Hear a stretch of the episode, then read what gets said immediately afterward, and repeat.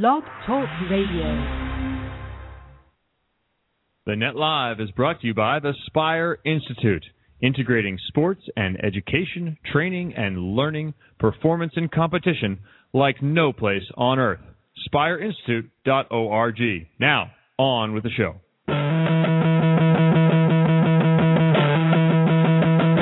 It's that time. We have the people. This is Eric from Moana. This is Priscilla Lima. This is Casey Patterson. The story in real time. We're a much better team now than we were then. I'm not looking at just this season. I'm looking at the next four years. You're listening to The Net Live with Barney. You didn't win, so you must not have done a good job. Peter. There's no better angle for sure uh, than the one from behind. Reeves. All this travel and plane and priorities been really getting in the way of our relationship. And DJ Rouche. I have great thighs. It's The Net Live right now. Just noticing your thighs. Is that weird? No, no, it's not weird at all for No. some reason. Well, you've been in Vegas, so nothing nothing could possibly be weird. No doubt. Monday, October 1st, 2012. Welcome to the Net Live, ladies and gentlemen. Appreciate you tuning in. Kevin Barnett holding down the home court, the newly redecorated home court with Jeremy Rouche. It looks good. He's at the big boy desk, and uh, it's an actual desk, no longer a banquet table that I've used for the last 12 years as a desk. I feel like I need like a plaque in front with my name on it or something. I've got one of those. It says Kevin, but we could put it on there. It should say El Presidente. El Presidente. Well, so Jeremy's still in the big boy chair. I have in my own home, my own home court, been relegated to left out. That's my position. I'm not left back anymore. I'm just left out. Well, when when you left for the Olympics, we kind of did the. Uh, I think we referred to ourselves as the back row. You Uh, did. That was good. Yeah, that was a good one. I like that. Now you're on the bench. Is it Aval with that? With the back row Aval, call? I think came. It was either Alzina or Aval. I'll have to double check, but All right. We we have a front row type show planned for you today. We have a couple of great guests coming on the program. It's college season, fall. Professional seasons are over as far as national teams are concerned and beach tours are concerned. So our attention turns to college. We have two coaches from the Pac-12 this week. Jim Moore of Oregon. His Ducks off to a fantastic start talk to him about whether his team has risen finally to the top echelon of the Pac 12 or if it's a little too early to make that statement. Also talk to Mick Haley. His team, two and two in the Pac twelve, coming off a victory yesterday at Washington State, where I was located for the Pac twelve network. So if you saw that one, that was a good performance for the Trojans. We'll talk to Mick Haley about his squad, which is a young group that I think is only going to get better and next year only going to get younger. So interesting times there at USC. Mick earning his money. We'll have the College Volleyball Weekly for you. The AVCA College Volleyball Weekly. Mike Sondheimer will be calling in this week. He was waylaid in a meeting. We'll probably have Brandon Rosenthal as well. You were announcing a lot yesterday. One was live, one was on tape.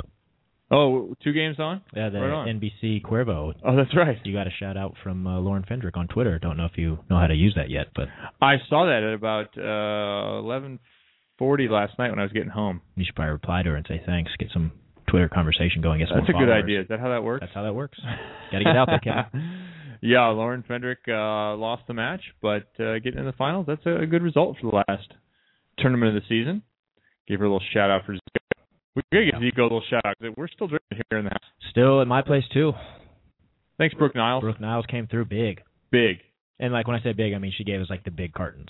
Our old buddy McGee drank all his cartons within like three days. Notice he showed up on the day that we got some swag from somebody, and then we haven't seen him since. Yeah, where is he? Who knows? I Actually, I know where he is today. Today is day big day for, for the. Time Warner Network. Yep. Opening day for Lakers training camp. Yep. This is the launch. No more guns. Take the training wheels off. All right, McGee, climb out from underneath the plastic. It's time to get dirty. Welcome to the show. So, Chris McGee, we may hear from him on his way in, but this is a big day. Time Warner launching their network. They will have the Lakers. Actually, uh, they will have Chris McGee and the Lakers. Is actually how it That's ought how to be should be. phrased, right? In our world. Mm-hmm. We'll talk about the Hall of Fame inductions. That's coming up on October 20th, so about 19 days till that happens. We'll talk about that class a little bit. Talk Pac-12 volleyball, and uh, whatever tangents and cosines we happen to go off on.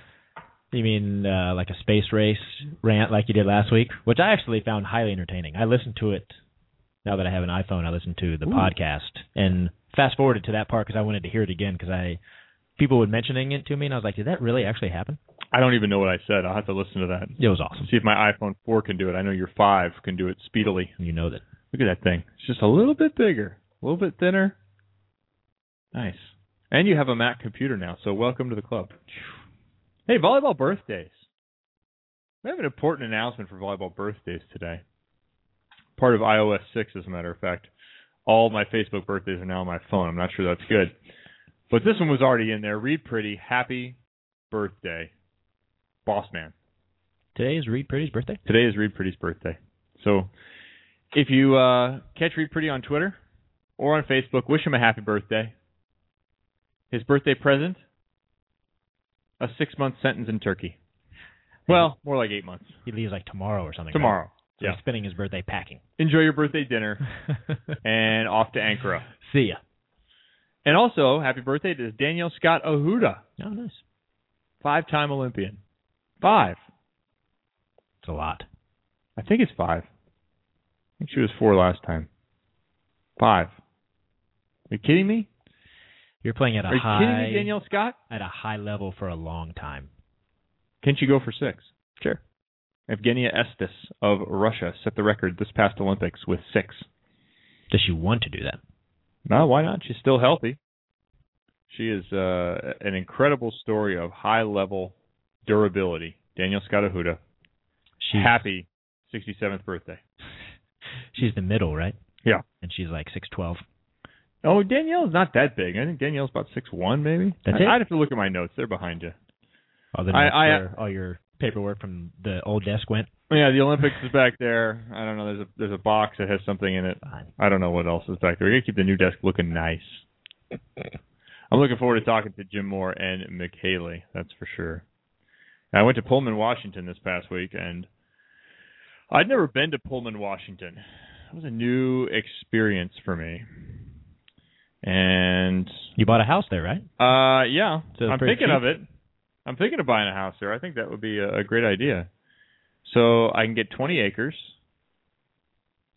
four to five bedroom home, seven car garage slash workshop, perfect for me. Slash bike storage.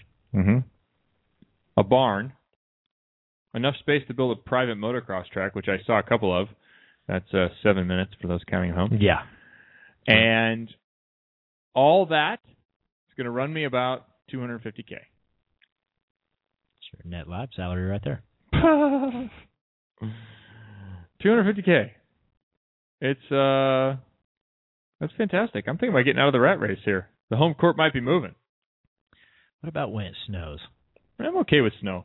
That I'm okay with snow. You know who's not okay with snow? My wife Erin. She's not okay with snow.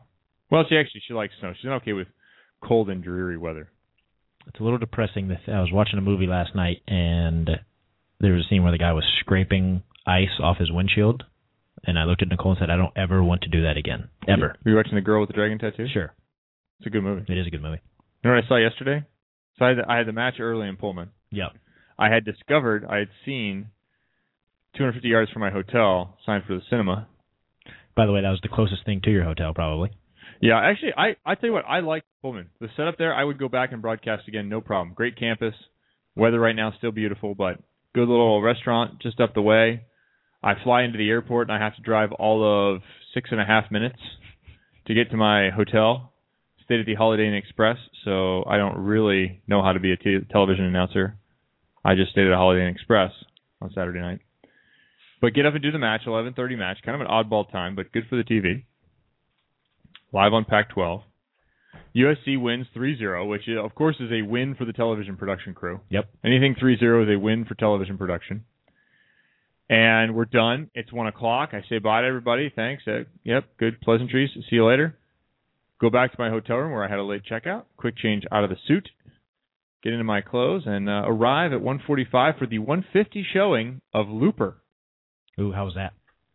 Excellent. I need to see it, huh? Go see it. Okay. I wasn't that fired up for it because I just hadn't seen commercials for it. Yeah.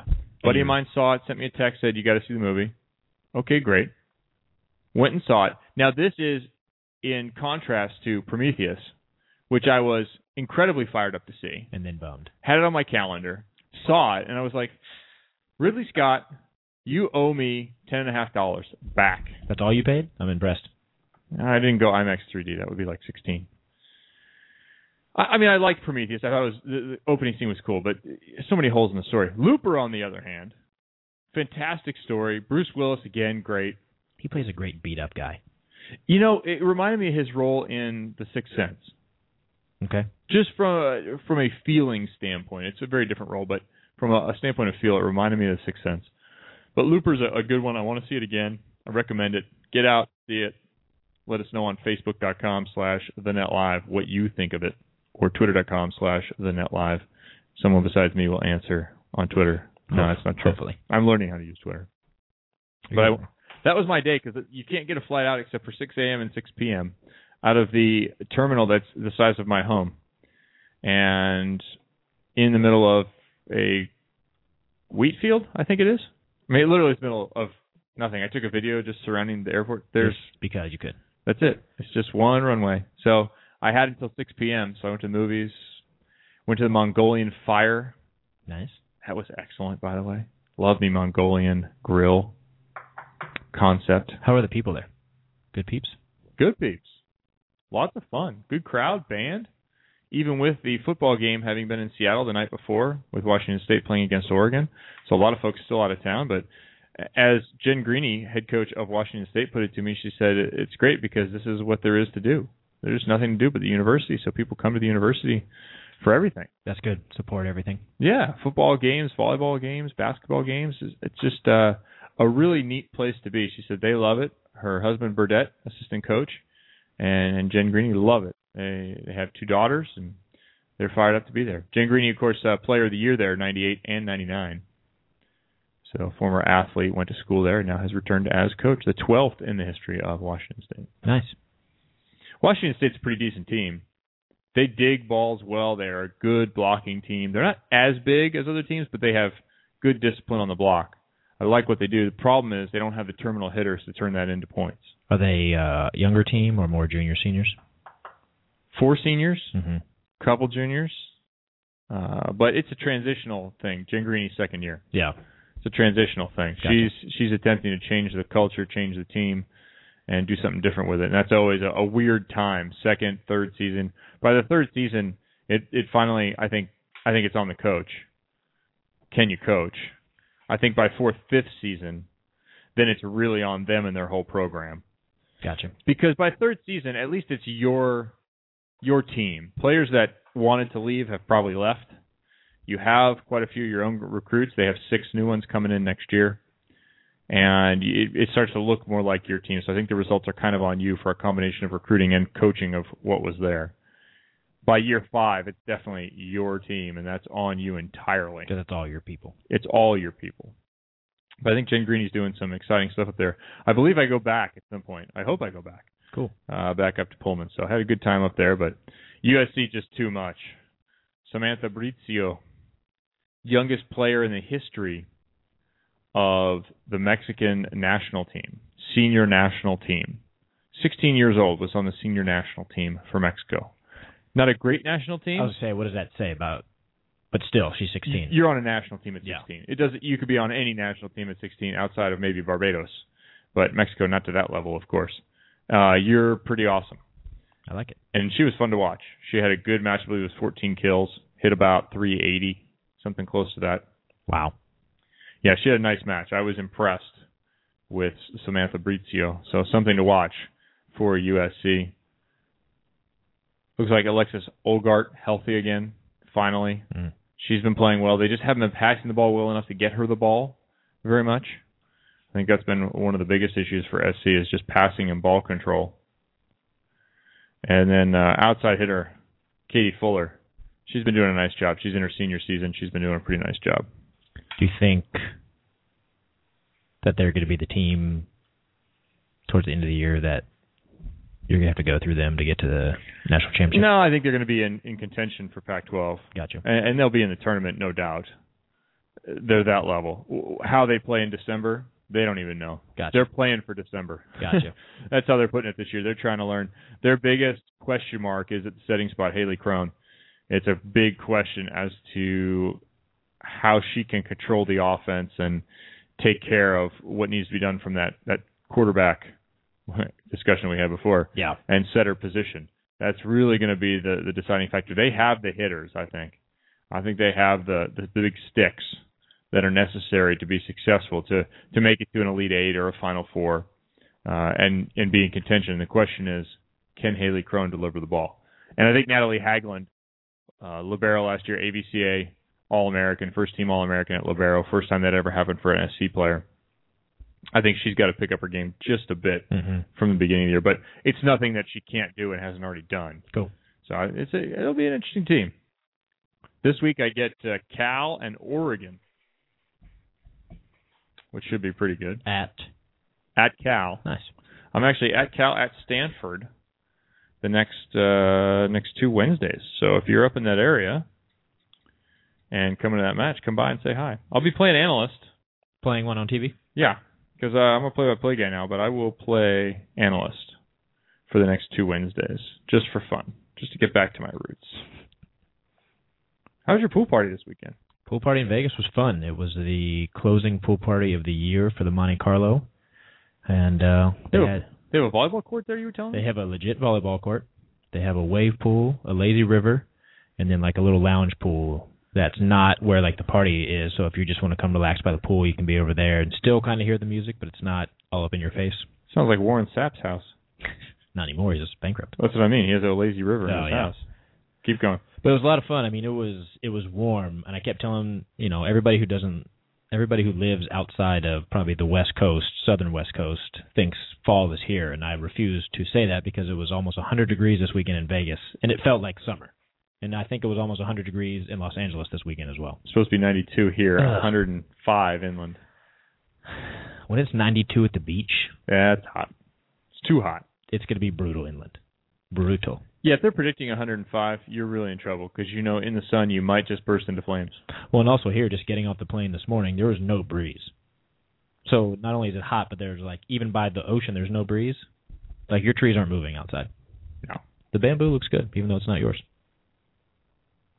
That's an issue. you gotta write a, a letter to the uh, homeowners association. Yeah, I'll tell you about that later. cool, good times. Um, but now I think summer. It's October, so now summer is officially over. Although I do have one more beach volleyball event that I leave for Thursday morning at Fort in Fort Walton Beach, Florida. Fort Walton Beach. Yep. Emerald Coast Volleyball Week. They have it twice a year, one in the spring, one in the fall. And uh, I've done the spring event the last few years. This year they're bringing me in for the fall one, so I'm looking forward to it. Wouldn't that be beach volleyball weeks? Not week. True, but it's this since it's this week. Oh, it's, It's the week. fall. It's the fall. Singular. week. Yes, correct. Okay. It's kind of like sets and games. No, it's nothing like that. I I discovered something this week that I want. Oh boy. I'll tell you about this because it's, it's off volleyball, but you know what? Tangents and cosines. Yeah. So that's just the way you get it here. Deal with it. We will have Jim Moore and Mick Haley later to bring it back to volleyball, but for now, I, I saw a MakerBot. A maker. I, I read about a MakerBot. MakerBot is a rapid prototyping machine, but it, it's just a box about the size of half of a filing cabinet behind you there, Okay. and you can 3D model parts and then have the MakerBot make it right in your house out of plastic because it's a 3D printer is basically what it is. Yeah. It's like the replicator in uh, Star Trek. Okay. So read Wired this month. Check it out. It's called the MakerBot. I want one. The Net Live needs to buy one. I'm not sure why yet. I'll come up with a reason. What's the price tag on this thing? Twenty two hundred. It's not bad. And then you can 3D model stuff and actually make it. Action figures, Oh, monsters, monsters. little whatever you want. Little pieces for volleyball. Does Guardhoff Guardhoff have one of these already? He will have them because he could make doll heads. He could 3D model doll heads.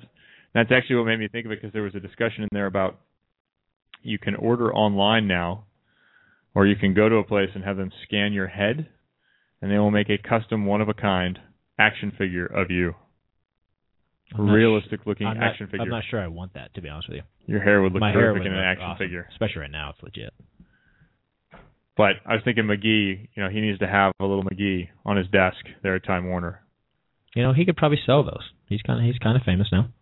Uh, I said kind of. If it came in a pack with Big Game James, his partner James Worthy, then yes, I, I think there would be some some value to that. But McGee is kind of like the throw in, like you bought Jabba the Hutt and you got Salacious Crumb with him, you know. Wow, it's impressive. First of all, that you knew that. Second of all, that you just pulled that out. Got lots of spare time on your trips, huh? I'm reading quite a bit on the plane now. That's good. I may go back to books. I don't know. I'm exhausting the magazines. I may go back to books. I may pick up some of Reid's recommendations. Kindle app on your phone. I like to read on my iPad actually. There you go. I enjoy that. Uh, some people don't like it. I find if you reverse the type, it's uh, it's pretty good. I'm looking up my read recommendations here for books. Is it all spiritual, um, motivational? books? Uh, one is called Fearless. One is Heart and the Fist. He's like he's into these military ones right now. And then the only thing worth dying for. I'm not sure about that one, but those are those are Reid's recommendations. Reid's reading list. Does he have a website dedicated to that? He should, like Oprah, Yeah. Put it on put it on his website. the RP8 recommended reading. There you go. Volleyball Hall of Fame coming up October 20th. Mentioned it earlier. Let's give you the rundown of who these people are that are going in because you're going to recognize some of these names. I mean, before previous classes, I think you might have some issues. You might not know who William G. Morgan is, inventor of volleyball. You might not have known who Francois Lebeau was. Inventor of the FIVB, founder of the FIVB. Okay. But you might know who Peter Blangé is. Jeremy? No? Nope. Peter Blangé, longtime setter for the Netherlands. The first really big setter, six foot ten. Oh, as the setter. Won the gold 1996 with that team over Italy, five set match. Unbelievable. Mike Dodd, you might recognize that name. I do know Mike Dodd. Very famous beach volleyball star. Mauricio Lima, you know that name? Sounds familiar. Setter from Brazil. Okay. The end of his career coincided with uh, or overlapped with the rise of Brazil. Mauricio Lima. Uh, Ludmila Buladakova. You might not know that one. Nope. From Russia. Shocker. Buladakova. Yeah. Buladakova. Jeff Stork. You know who that is? Yep. Okay. Setter. Yep. Gold medalist. Yep. Coach at Northridge. Okay. Okay. That that's the one I didn't know. Got that part. Got everything else. Georgi Monzolavisky. Yeah, you like that I got that I right. I was actually just thinking to myself, like, those are your announcer skills coming in. Monzolavisky. From- Georgi from Russia. Yep. So two Russians, two Americans, a Dutch, and a Brazilian guy. That's your class of 2012 going into the Volleyball Hall of Fame. And they're being inducted when? December? That will be October 20th in Holyoke, Mass, where the Hall of Fame is located. So if you get a chance, go up there and see the Hall of Fame. Go to the Hall of Fame induction dinner.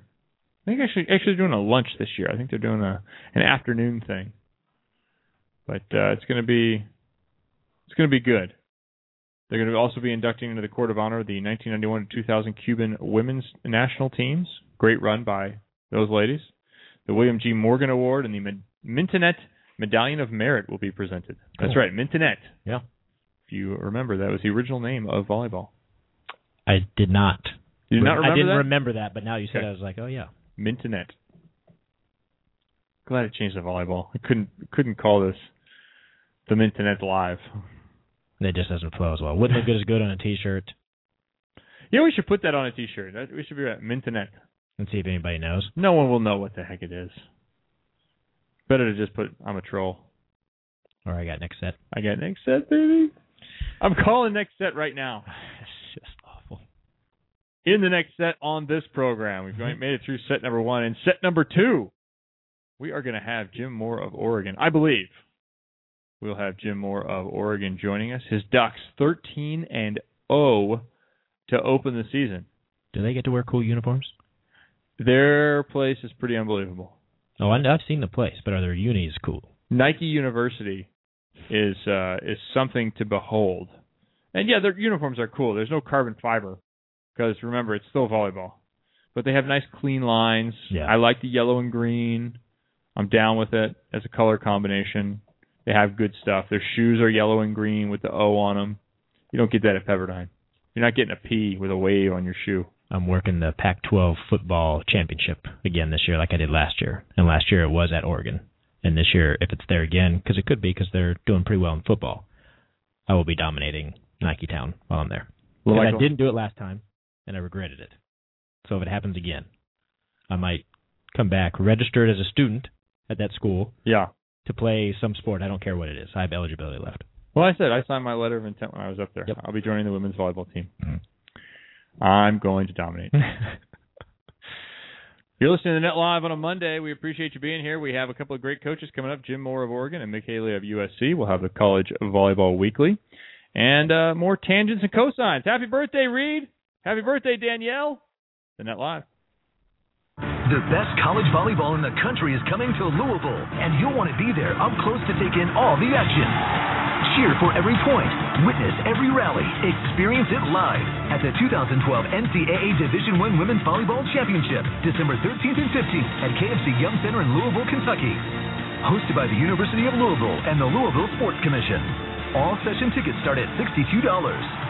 Visit ncaa.com slash volleyball to make a date with champions. When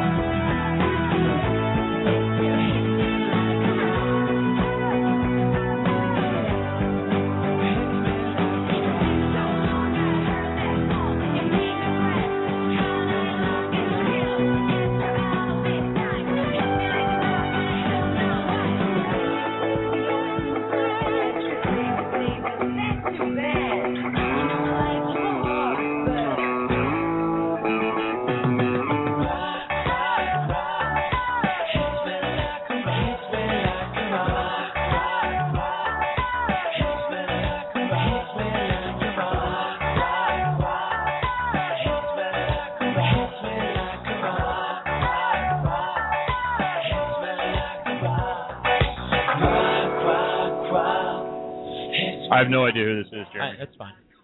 It's not somebody that you should know, like Stevie Wonder. Oh, because it's new. Yeah, it's newish, but it's not. It wasn't popular. Where- and it's where can not, people get uh, it? It's not. um It's a little dreamy. It sounds like an end of summer song at the, at the Yeah. beach club. It's not. Well, how should I put this? It's not of Monsters and Men or Imagine Dragons. So the, I stand no chance of Yes. knowing who you it would is. have no idea. Okay. It's called "Hit Me Like a Rock" by a group called CSS. CSS. They Yep. sound a little bit like Len from back in the day. Okay. You remember Len? Nope. Miss My Sunshine? Mm, if I heard it, maybe. Oh, jeez. You're really bringing it here with the music. You're disappointed in me. We're we're glad, glad you're listening to the Net Live on a Monday. Kevin and Jeremy holding down the home court. Programming note: We will not have a show next Monday. We will, in fact, have a show the following Monday. So that is the 15th of October. So a little week off for the Net Live crew and an opportunity for you out there to think about volleyball on your own. Yeah, everybody can enjoy Columbus Day. Yes. You know, I never know when it's an actual holiday because I don't have a quote unquote nine to five Monday through Friday job. People Nor do you have a child. True. That also would give you a clue. And people are like, "Oh, I have Monday off." I'm like, "Why? How come you're not working?" Or like when I go to Costco on a Monday and it's closed because it's a holiday and I'm super bitter.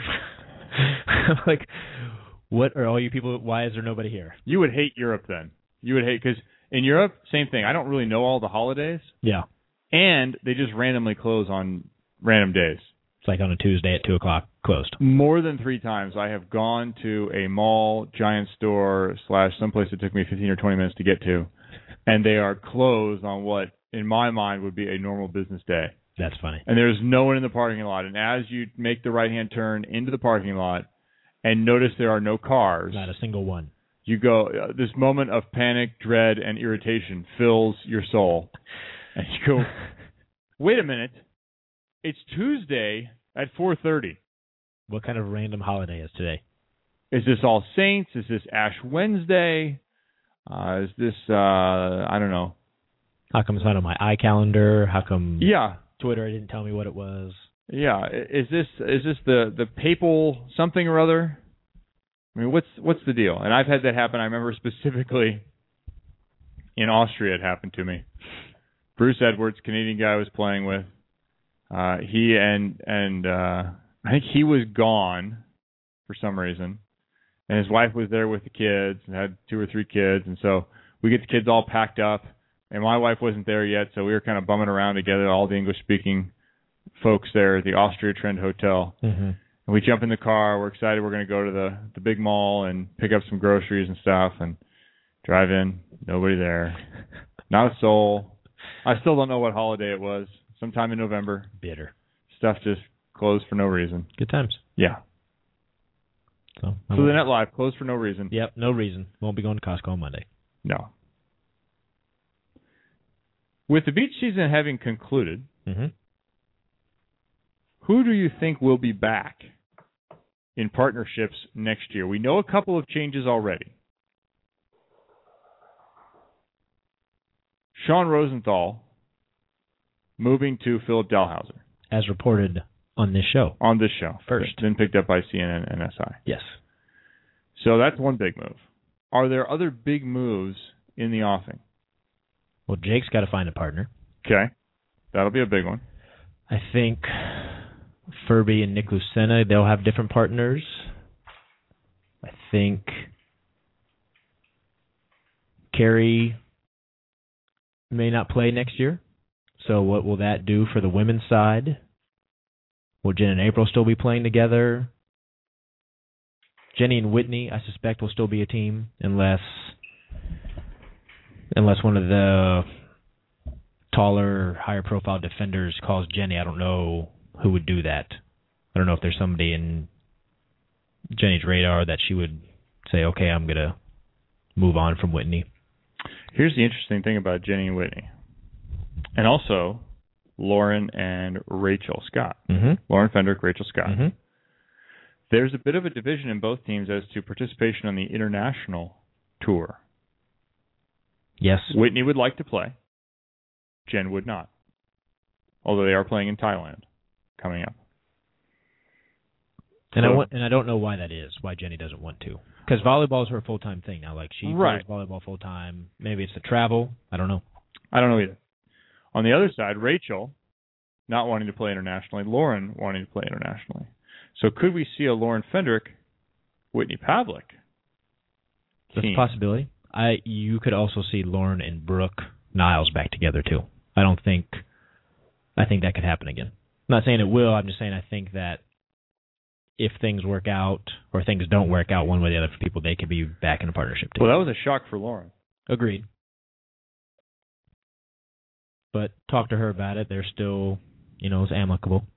They don't hate each other. As amicable as it can be when you're in London watching and supporting your friends in the Olympic Games, making travel plans to Poland for an FIVB with your partner, and your partner says, I found somebody else. Yeah, they're still BFFs. Perfect. Everything's fine, Kevin. Everything is a okay. Yeah, interesting, interesting story there. So they could be, they could be back. Okay. Yeah, I mean, it's, I, th- I think it's possible. I don't think it's out of the cards. But the Whitney Lauren thing internationally would be interesting. So who's the other men's team then? Or a couple other men's teams? Well, is Todd still going to play? That's that's been kind of thrown about. Is Todd still going to play? I, I think Todd will find himself wanting to play, probably domestically anyway. I think he. That'd be my guess, just from the end of career arc. yeah. I think you find yourself still thinking you have the talent, and why not? I could make a few bucks, and more more than anything, I could go out and have some fun. Do Hyde and Scott still want to play? Hyde and Scott ought to play internationally. They ought to they ought to stop with this half schedule I don't think. and and stop pretending that they're both 40 years old well, or nearly. Sean is 39. John is 40. Yeah. I don't think Sean wants to play internationally. What else does Sean do? Raise his kids and live down the street from me. Well, okay, but you got to keep bringing in the income somehow. Beach volleyball hasn't been that lucrative in the last 10 years. No doubt. What if Todd gets into coaching? Isn't Todd into coaching? Didn't he work for? But I mean, like, well, maybe like Beach. What, what maybe some of these guys like Stein is now doing some coaching on the side. Like, would they get into that? Is there enough money for that? I continue not to understand the economics of that one. The players already don't have any money. How are they paying it to coaches? It'd have to be international. They're simply going into deficit. You know, is he going? to Are they going to go the Alzina route, where you're taking over national teams and people are accusing you of being a commie? That's awesome. That's what's happened, right? I know it's, but it's, yeah, you got to you people have got to get paid. Yeah, I don't fault Jeff for it at all. Not- that was the vibe out there, like, oh, you're Yeah. you hate America. Oh God. Yeah, really. No, I like to eat. Mhm. I enjoy being able to pay my mortgage. Yeah, if you're not going to pay me, I need to find somebody else that will. Right. Yeah, nothing wrong with that. I think Dodd is coaching is going to coach Phil and Rosie, I believe. I've heard a rumor Dodd might be coaching Gibb and his partner, No, I guess we'll, whoever his partner may be. we will find out. There's some fun rumors out there about that. That uh, There are, and I can't wait to talk about them. we will share that eventually. Yeah. But this is a secret you're gonna have to come back for. Everybody is assuming that it's going to be Nick and Jake Gibb. One would one would have to switch sides. Who's going to the left? Aren't they both right side guys? They both right side guys. I always say whoever's going to get the most serves needs to stay on their normal side. Because that's if you're hitting, you want to be on the side you feel most comfortable with. I never understood the whole right left debate.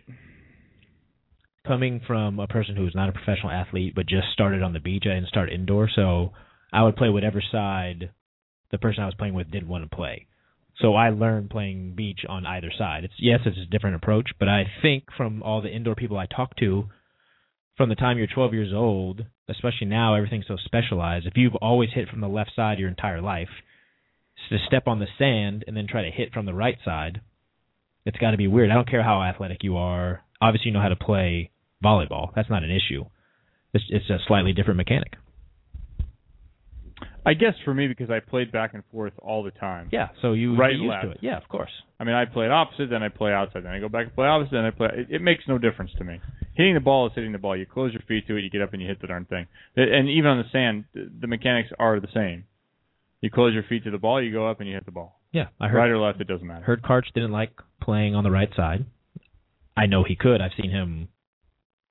You know, in transition balls, you have to hit from the opposite side for sure. Well, he likes to do this. Yeah, He likes even indoors. You watch him. His he loves turns. that. He loves Yep. that wrist away. Yeah. That's his. That's his money. But he was on the he was on the left side. Some people just can't don't like the switch. Some people cannot play the other side. Just cannot play it. And I don't know what that means. And then maybe as maybe as a blocker, you feel more comfortable, but you block on either side, but maybe you just feel more comfortable from one side. Passing is slightly different. Yeah, it's all slightly different. But even if you if you play left side and you pass, especially if you play in that position two spot, you pass on the right Yeah. twice. And Well- you pass in the middle, which is many times the same as passing on the right. So if you come from an indoor system where you played outside hitter at all, you have to you have to do both. Now if you're a middle coming over to play beach, I could see it being more of an issue because you're you're limited in your passing ability anyway, so Yeah. you don't want to be flip flopping back and forth. Well, and if you're a left-handed player, everybody wants you on the right side. True. So with that rationale, if you're right-handed, your strong side could be the left side. They're only ever in volleyball. In all my time in volleyball, I can only think of a few lefties who are good on the left hand side of the court, Yeah. I was I was thinking about this. which is strange because there's lots of opposites who are right handed Yeah. who are very good. exactly. I was thinking about this the other day. I don't recall a team having two on the beach having two left-handed players. I don't, know if it's I ever happened. I can't think of. Man, the chat board tell us two left handed players playing together. That would be cool. It'd be wild, wouldn't it? You'd run a lot of back sets. I can think of there were some brothers back out here in Southern California. Can't remember their names, but I think one was right-handed, one was left-handed. Identical twins. That was a hard one. But they played a partnership. Are you, are you identical if one's left-handed, one's right-handed? Good point. So, Angel Dennis from Cuba, Mm-hmm. good outside hitter, left-handed. Canada had one for a while. Can't think of his name. Is number ten. Okay. And oh, Ross Ballard. That's who it was. Ross Ballard, left-handed on the left side. And Washington State this past week ran a play I've never seen before. The left-handed slide. The left front position four slide. Okay. So they have Rachel Todorovich, who would go to the middle of the court and then slide to hit the four on the left-hand side because she's left-handed. Hmm. Never seen it. Well, and why wouldn't you run it? Sounds so you can see it more. She was about two of ten on it. Oh, they ran it that many times. Yeah, it's a regular play for them. Interesting. Yeah. So I thought that was pretty cool. I want to see more innovation in the game. I'm I'm tired of the same old game. I like that the beach players now are starting to run some different stuff. I'd like to see uh, some of these middles run quick. Go quick, Brad Keenan. Go backslide. Only man in the history of the game to hit a backslide effectively. You see the backslide sometimes on broken plays. Like they have the only way they're going to get to it is off one foot and just come around the backside and swing as hard as they Yeah, but can. I'm talking as a play. Brad Keenan could run the slide in college. Period. Only sure. guy I've ever seen do it. Run the slide. Does anybody run quick Yeah. on the beach? You see, uh, you know who I know runs a lot of sets, different sets, is Stein Metzger. Well, because he's a setter, right? He can look. But even when even when he's hitting though, he'll be he'll do a quick shoot set to the outside to move the block around. He'll come in strong in the middle and do the Stein pokey back to the left line. So he and Mark Williams for the last three years have been sitting on the couch drawing up plays, It, it's exactly what they've been doing. Yep. just on a couch in Hawaii at the outrigger drawing up plays. Yeah. I think you see the women run more plays or call more plays to each other before they serve than I see the men do. Why is that? I don't know. I don't know. Maybe they like the more structure of it. I don't know. Female brain has more creativity. Maybe. Men are simply dominant male monkeys. Set me, I'm going to hit ball hard. Yeah. me spike ball. Me spike ball hard. I have a friend that said every ball is a set.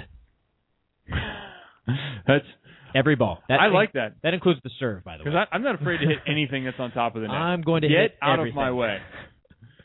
I got in lots of trouble with teammates because it was just there's the ball. I'm going to get it. If you are beneath me, then I will step on you to go higher. I was thinking about this uh, just right now. How often do you go on two indoor? If a ball gets dug up on top of the tape, it'll happen. The setter will go on two. No, But like you'll just go up and swing away at it Oh yeah, like spin and turn, turn and spin and hit the ball. because it's a tight cause the ball Overpass is- situation. Okay. Yeah. Okay, gotcha. I can think of one in Belgium in particular where I think it was in the finals. That's why I remember it. But guy- like nobody's passing off the serve. You're not. No, it got dug. Yeah. no, like I, I went up to block. Yeah. I came down. Ball had been dug. I jumped back up and killed the ball on the left, on the left hand side. Okay. So it's it's a weird play. Yeah. But you don't necessarily need because I think in beach you go. I mean, EY and Holly would go on two a lot because Holly was getting all the serves, and was when Kerri and Misty would come on tour and a lot of the taller girls, Holly couldn't side out as Right. well, Right. so they would go on two. They ran that. If you float served Holly, she was setting on two every single time. Every single time. Yeah, you see some of the teams with the bigger players do it. Jenny Kropp will go over on two. Mm-hmm.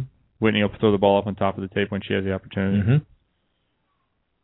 Yeah, I'm, I'm a little mixed on this shooting because I've seen people do it. What do you mean on the girls side? Adrian Carambula did it in the finals, in whatever finals he made. the shoot side? Brooklyn. No, no, over on one. Nah. That Carambula was doing it. He did it like two or three times. was he mad at his partner and that's why he was going over on one? I don't know Or did he really and think it was Rose going to go getting down? along. Yeah, I- Carambula could be could be the player in the worst shape to ever make a final. It's no wonder he didn't take his shirt off. I mean, he's carrying around a few extra lbs there. He, Kudos for making the finals and your your crazy volleyball stuff you were doing with the with the sky ball and the you know little shots and the over on one and all that other stuff. Kudos to that, but man, hit the treadmill. He had a shot that I have never seen before in Huntington. It was a bump cut shot. And not only was it a cut shot, Ah, but yeah. he it was back spinning. So like he swung his arms underneath it. So it was a cut shot, but the ball was spinning. It was going over the net, but the ball was spinning his direction. But Hayden dug it. He has like an extra toolbox. I mean, some guys say, "Oh, he's got every shot in the toolbox" or whatever, right? Well, he does. I mean, he's a shorter player, so he has he has to be pretty crafty. Yeah, he doesn't jump well, I love that you said he needs to hit the treadmill. does he not? He will never listen to the show again though. Listen, kudos to for making the final, but No doubt. you know you could be in better shape to be a professional volleyball player. No, I, don't- I he's a really nice guy. I'm sure he is. I don't know Adrian at all. And like I said, I admire his ball control and his creativity in the game. I admire that part. It's a different way to play the game than me spike ball, me spike ball Yeah. hard. But you're right. If That's you my approach. You need to get to the next level, you need to be in good shape. yeah, that's my approach. I just hit the ball hard. That's all Just I'm hit at. hard. Yeah, I, I always played beach like like I played indoor. Just Shoot the ball? No, shut up. I'm not shooting the ball. ever. No, clobber the ball, beat it down your. Because I figure, okay, it's one on one. I never face a two man block. Great, I own this. Yeah, I'm go- I'm going to win. Good luck. Yeah. I was watching the uh the video I posted of Fenoy and Dain. It was their 12 year anniversary of them winning the gold. yes, I saw that over Facebook. Um, I, I've seen it multiple times, but I watched it again after I posted, and Fenoy was saying about their strategy. I'm j- we're just going to swing. If you block us once, two, three times in a row, that's fine. We're we're still swinging. Yeah. We're not going to shoot. We're not going to cut. I'm still swinging at you. yeah, I like Awesome. that. Yeah. That's a great way to play the game. It ought to be played that that way more often because it's more entertaining. Period. I'm not sure I ever saw Fenoy cut the ball. It's more fun to watch. hmm Like nobody wants to see Sean Rosenthal hit a really nice high line. No one's interested. People want to see him bounce pier and crush the ball, have it catch just the right little lump of sand and go straight up in the air. That's what they want to see. A buddy of mine is convinced that Rosie's no look down the line behind his head swing. Behind his head, He was not looking at the other. He was facing the opposite direction okay? when he hit the ball with the back of his hand. It was a backhand spike. Okay. My buddy's convinced that that's going to become a play. No, Can't do it. won't be a play. You know how high you have to jump to let it go over you, turn around, and then contact the ball backwards. Do you know how out of position you have to be as a Absolutely. hitter? and then how creative as an athlete you have to be to make that happen? Yeah. Yeah. Stupid and impressive all in the same play. And the thing is, it's not like he Because only, you blew the play, then you made something Yeah. amazing. the thing is, it's not like he's only done it once. Where you're like, oh, he's done it multiple times. Oh, so it, it's a play he had. Yeah. Oh, It's okay. ridiculous. That is ridiculous. He ridiculous. probably Okay. does it down at 8th Street all the time when he's just playing with his guys. After they pick their court up and put the Yes, after beams back in the sand. 8th Street court got sawed down. Sawed down Like I saw a photo of it. Like in an act of volleyball vandalism. for sure. Like it was. It wasn't 16th like Street for sure. it wasn't like the pole just broke. Like it was a clean. It was a clean cut. Yeah. There was like there was a war going on in the South Bay right now. 16th Street. I'm I'm picturing like Anchorman That's what wars everybody's right now. That's what everybody's assuming. yeah, that's who it was. It was the it was Huntington Beach weekend when all the Raiders were down in Yep. Huntington watching Rosie and Gibbs last tournament. Yeah, because I rode by on Sunday and it was in the sand. Yep. Somebody literally Wow. cut it down. Cut it down. Literally cut it down. We need one of the Raiders to call in and tell us about doubt. this. You know, you have anybody on the horn there on your iPhone Uh, five? let's, let's find out. It wasn't me because I was in Huntington, so I can't be blamed for that. No, you got to raise somebody up. We got to figure out who took the jaws of life down to Eighth Street and cut down the Rosie's Raiders court. I love that. Mm-hmm. I don't like the vandalism, but I like the uh, notion of a little bit of controversy. Yeah. And like the Raiders can get under people's skin, I get it. But what did Yeah, they do easily. or what did somebody perceive them to do for you to have to go cut their court down? Be themselves? I don't know. Was somebody playing on their court earlier that day and the Raiders show up and like get the F out of here? My brother's bachelor party we set up on 16th Street main court. Nice. Yeah, come and take it from us. Good luck. Yeah, I'm not a big We fan had a fun day. not a big fan of this is my court whenever I want to come out. Like I like Right. I get it. I, I understand like yes. But like random Joe Schmo who's coming to California for a visit and they see an open court, like, oh I'm gonna go play and then all of a sudden the Raiders show up and they're heckling them. That's not gonna make for a fun vacation. No, call next set. Yeah. And play me for it. And I think they do. I think they're pretty respectful of it like, okay, this is actually our court, we'll play you for it. And they put Rosie and probably somebody else out there to play them for it and that person gets crushed and they're like, All right, move on. Yeah, we had a good time at uh, at 16th. We ended up with a, a great matchup with Ack on the court and Nice. 10 other guys that are, have been there every day since 1991. And did any of them know you? So they know like Oh, okay. I don't think so. I wasn't playing. I was just hanging out. Your knee was busted up at that point too. Yeah, oh. No. no good. Sorry. My brother was jumping and banging balls, getting Nice. all, getting all salty and bitter. it's his usual deal. I like it. You know, this conversation started with us talking about potential teams next year. and we're all the way on to Rosie's Raiders Yes. getting their court sawed down. Yes. That's the joy of the show, man. You just never know where it's going to end up. We haven't ended up in space yet. True. But I do think that the team cha- there's not going to be a on the lower side there'll always What be team incentive is changes. there, you know? I think on the top side you only have a few. I don't think it's going to be a mass exodus, mass team change. I had a thought when I was at at the match this week doing uh, SC. What happened to Alex Jupiter, who announced she was going to play beach? I was thinking about that a couple of weeks ago. Where I've not heard Alex Jupiter's name since that press release. She had to go overseas, right? Well, she has French citizenship, so maybe she could play for France in the FIVB or something. With my peeps. We got to figure out. Yeah, people with lots of vowels. We got to figure out where she went. Yeah, she announced on Facebook she was looking for sponsors and to play full time beach. Yeah. And then maybe two hours later, she listened to the show and we said, "You're not going to get any sponsors. No, she you did should, not listen to You should show. play indoor." And she got an indoor contract. She was, That's exactly what happened. she was already a little grumpy at me for asking her kind of silly questions at the AVCA banquet.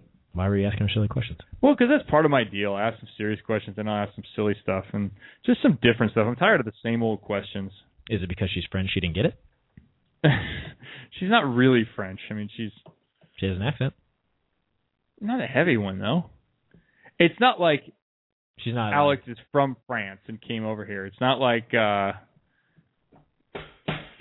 uh Camila from Oregon. It's not like she's actually 100% Italian, you know. Um, on the message board, it said that she did not play this summer and that she is engaged.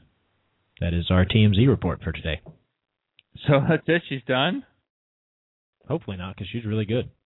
Yeah, I, that's why I thought she should go and play indoor. Because she is really good. Maybe she took a year off. So she's turning her gym into a room real quick here on Facebook. What does that mean? I I don't know. And why are you stalking her on Facebook? well, if you leave your if you leave your your thing open, I'm gonna look at it. Uh, So yeah. I'm playing the drums on your new desk. I like it. Alex, play indoor. Make the money. It's there now. She should call in.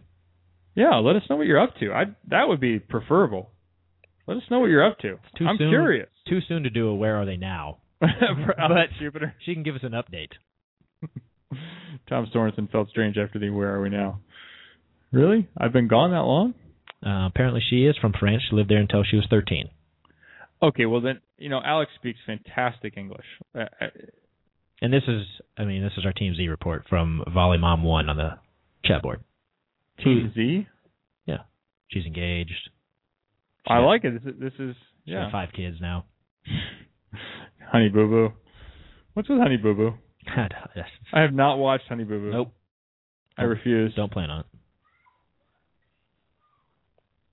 Are you going to come to more than one beach event next year, Kevin? Actually, we've been talking about that. Maybe. Maybe, Jeremy. There's going to be some changes next year for sure. There has to be. In Cuervo. I think Cuervo. Um, Is NVL going to make it? I don't have the answer to that question. Okay. Everybody needs funding. I don't care who you are. Everybody. Cuervo still needs to put up funding because IMG's not going to run it without that. AVP needs to get funding because they're, you know, Donald. I know he loves the sport and put two tournaments together this year with just his money, but he's not going to keep doing that. Yeah. Um, in the NVL, I mean, everybody needs money, and not saying that in a bad way. I'm just saying like you need money to run a sport because I don't. How has anybody made money? This year, nobody made money. Well, I mean, I've, and nobody obviously made money before that. Nobody's made money any year. FIVB made money last year, first time ever. I have to remind people that they're like, "Oh, how's the FIVB so successful?" It isn't. The governments pay for most of the tournaments, correct? That's the impression I'm under. Promoters end up soaking up a lot of the, the costs. It's the indoor money that the FIVB makes off transfer fees and Okay. stuff, and sponsorships for all the international indoor events that offsets the loss. But the governments, I thought the governments were involved in some way, shape, or form.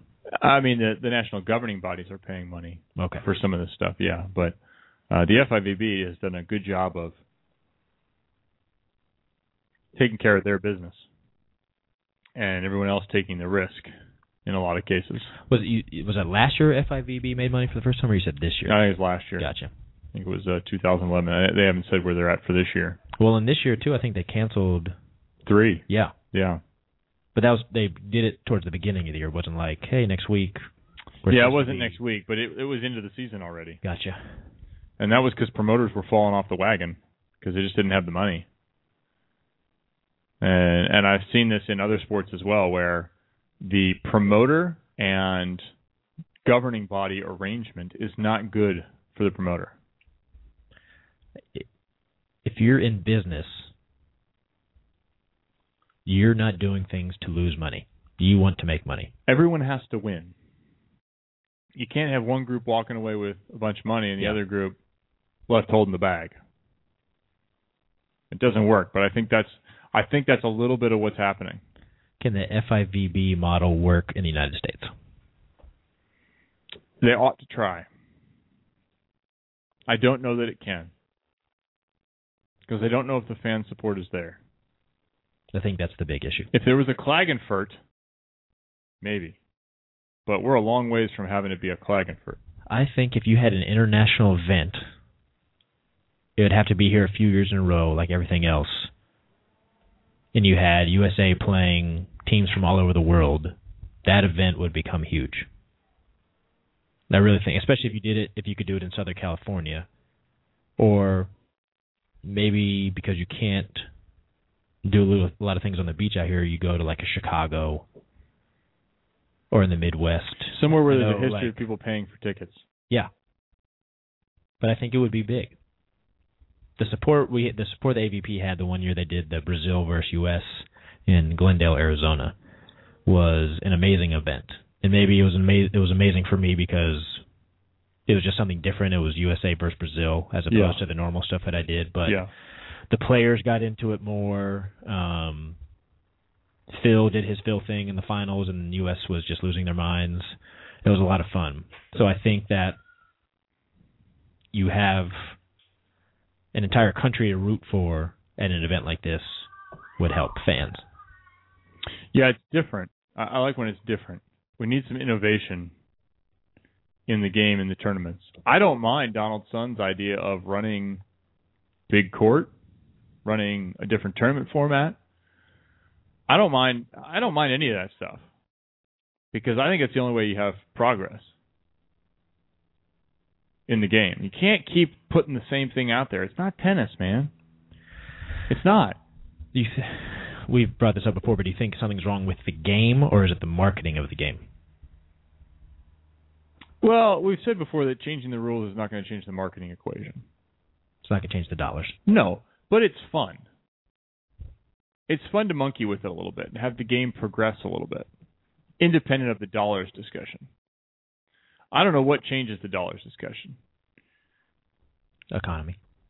Well, and, and commercial. It's just it's got to be a commercial. It's got to be a cool commercial. I don't know how you make it cool again. Well, I've said this before. I don't think volleyball, beach volleyball, professional beach volleyball is a lifestyle anymore. I think surfing is. I think your little thing called motocross is a lifestyle. I don't think action sports in general. Yeah, and I think volleyball missed the boat on that. That didn't get included in the action sports.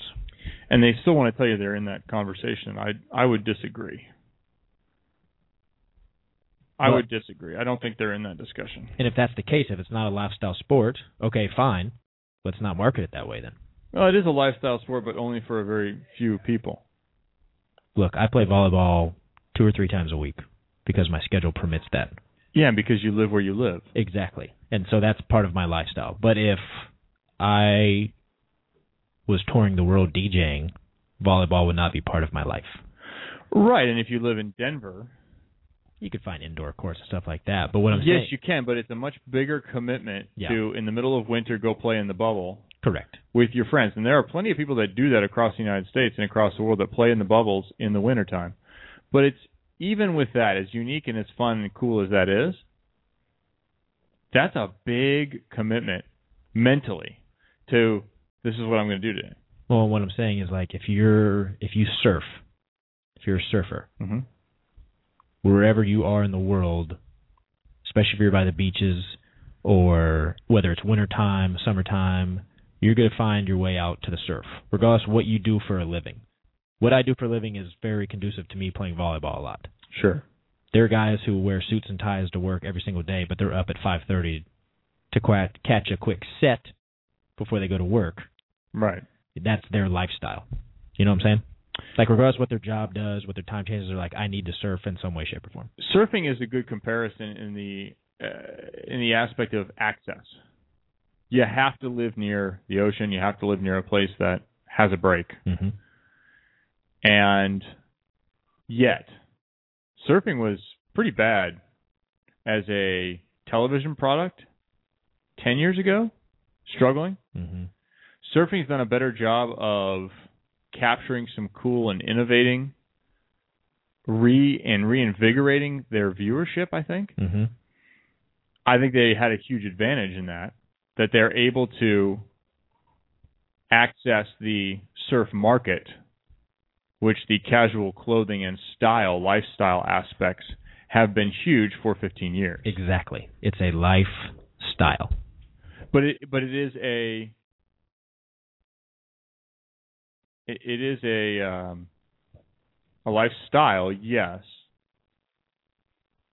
But you can have that lifestyle in economic terms somewhere else rather than actually participating. True. Kids can shop at PacSun or even a surf shop. You have surf shops all over the place. They have skateboards, but you have surf shops all over the place. True. Very true. I was at Oregon. They have a surf shop Of course. three blocks from my hotel. Because it's a lifestyle. They have skateboards, but they have all the same surf clothing Yeah. that you find here. Yeah. Yeah. Of course. A little bit more flannel. Because it's colder. No joke, more flannel. Of course. It's colder. So it, it- it's tweaked a little bit, but it still exists. There's no volleyball store. You're not going to a volleyball store in a mid mid-sized to small city. Well, and guest 1700 on the message board made a good point. They don't show surfing live. They do online some events, but they make shows and films based on some guy's trip to Tahiti. Like a lot, like when I did the U.S. Open of Surf, there are a couple guys that are just legit surfers that don't like surfing in the competitions. They're making their money on doing, like I said, going to Fiji. There's an adventure aspect to it. Exactly. Yes. Exactly. Um, That does not exist in volleyball. There's no adventure aspect to it. Mm-mm. You can't take your ball and just go somewhere. Although maybe you should. I have a buddy that would take his volleyball wherever he goes, and actually he does when he travels. I talked to somebody a while ago, and they wanted they wanted me to put together a group to go to Africa to teach volleyball. Now, not that they don't have volleyball in Africa, they have it. Yeah. But to go and kind of get into some of the communities and teach some clinics and stuff would have been would have been an unbelievable trip. I told them put together a proposal. Never saw anything, but that happens. Do you need a DJ to go? Because going to Africa's on my bucket list. No, I've got listen, I've got a couple of ideas here. The question the question for some of my broader ideas is again financial. I'm not doing it for free. No. Sorry, I've seen a couple of volleyball films. Life of Mine, Lincoln Barnett, not not related. Um, love his film because I mean he hit a lot of people at a young age who became big in volleyball. Mm-hmm. Uh, love love his passion, love what he did, love it. I'm not going to go and do it for free. I'm not going to spend six to ten months of my life hoofing it all over the states and internationally for no dollars. Or when they're saying, okay, oh, we'll pay for your trip. That doesn't pay my bills. No, I've got some killer ideas, Mm-hmm. But it's going to take a serious budget. And the problem with the companies in the sport right now is that they don't put out money for advertising. And I and I've been throwing this around, including just last night on the plane. How can I make this work? How can I make this project come to life? It's going to take dollars. How can we get those dollars out of Mizuno, out of USA Volleyball, out of Mikasa, out of Molten, out of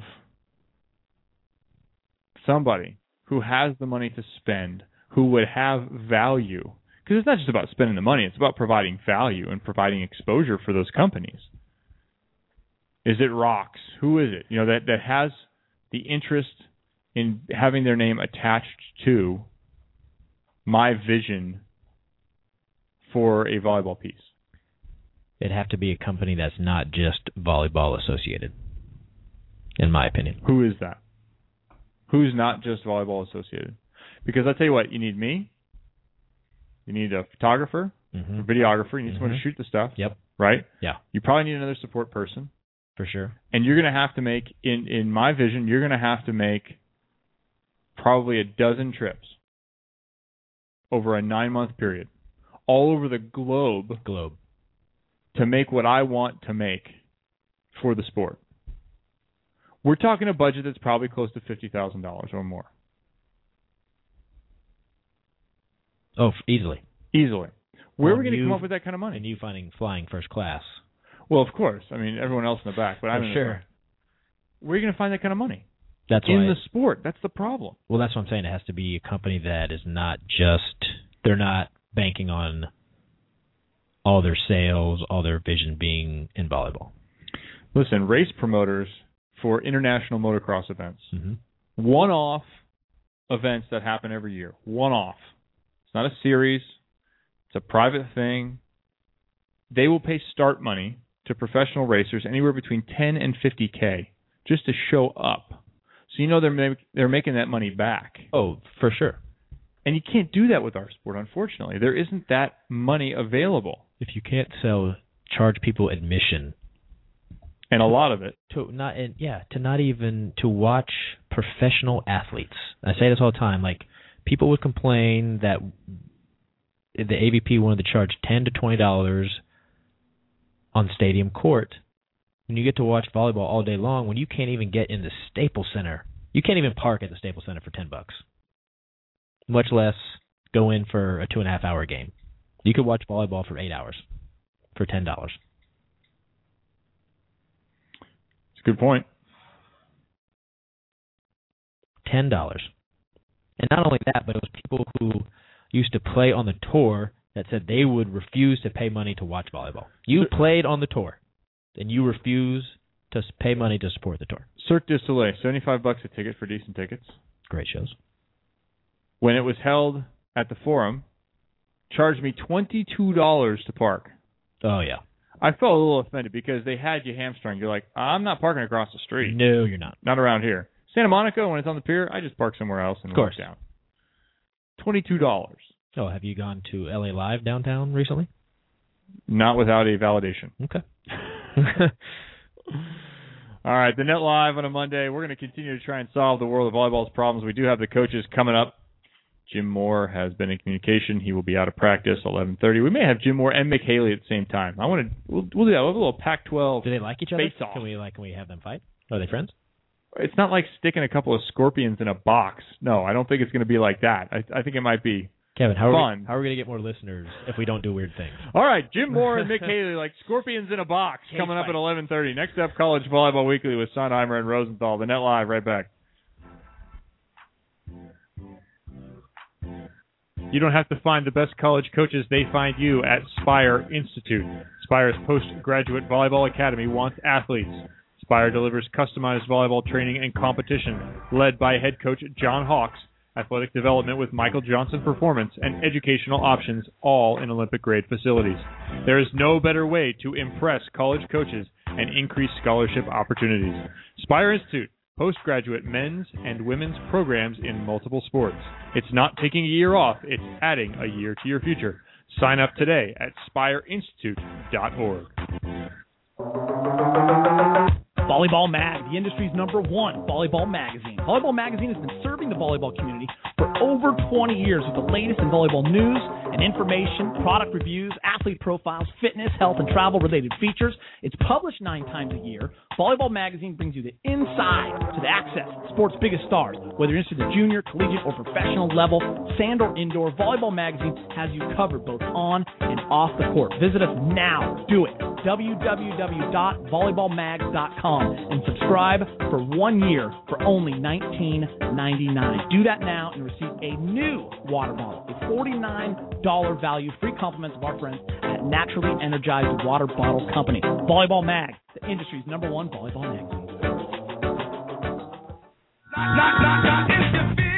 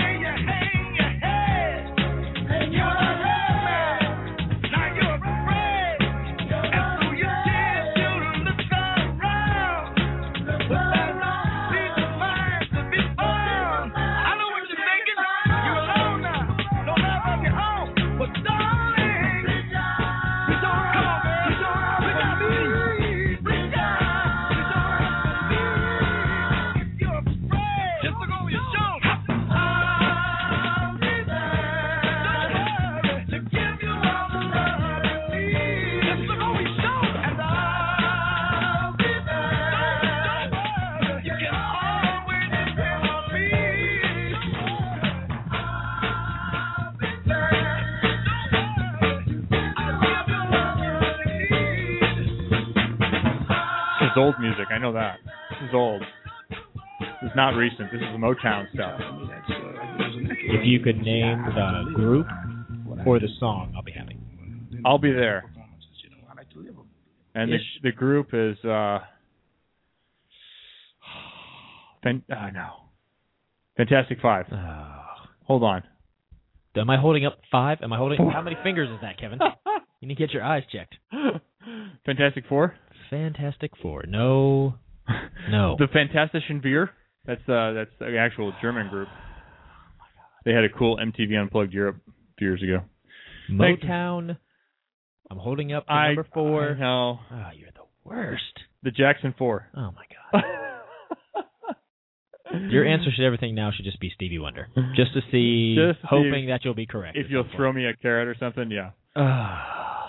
Point. The Net Live on a Monday. We appreciate you being here. If you want to connect with us during the week, the Net Live at gmail.com and also facebook.com and twitter.com slash the Net Live.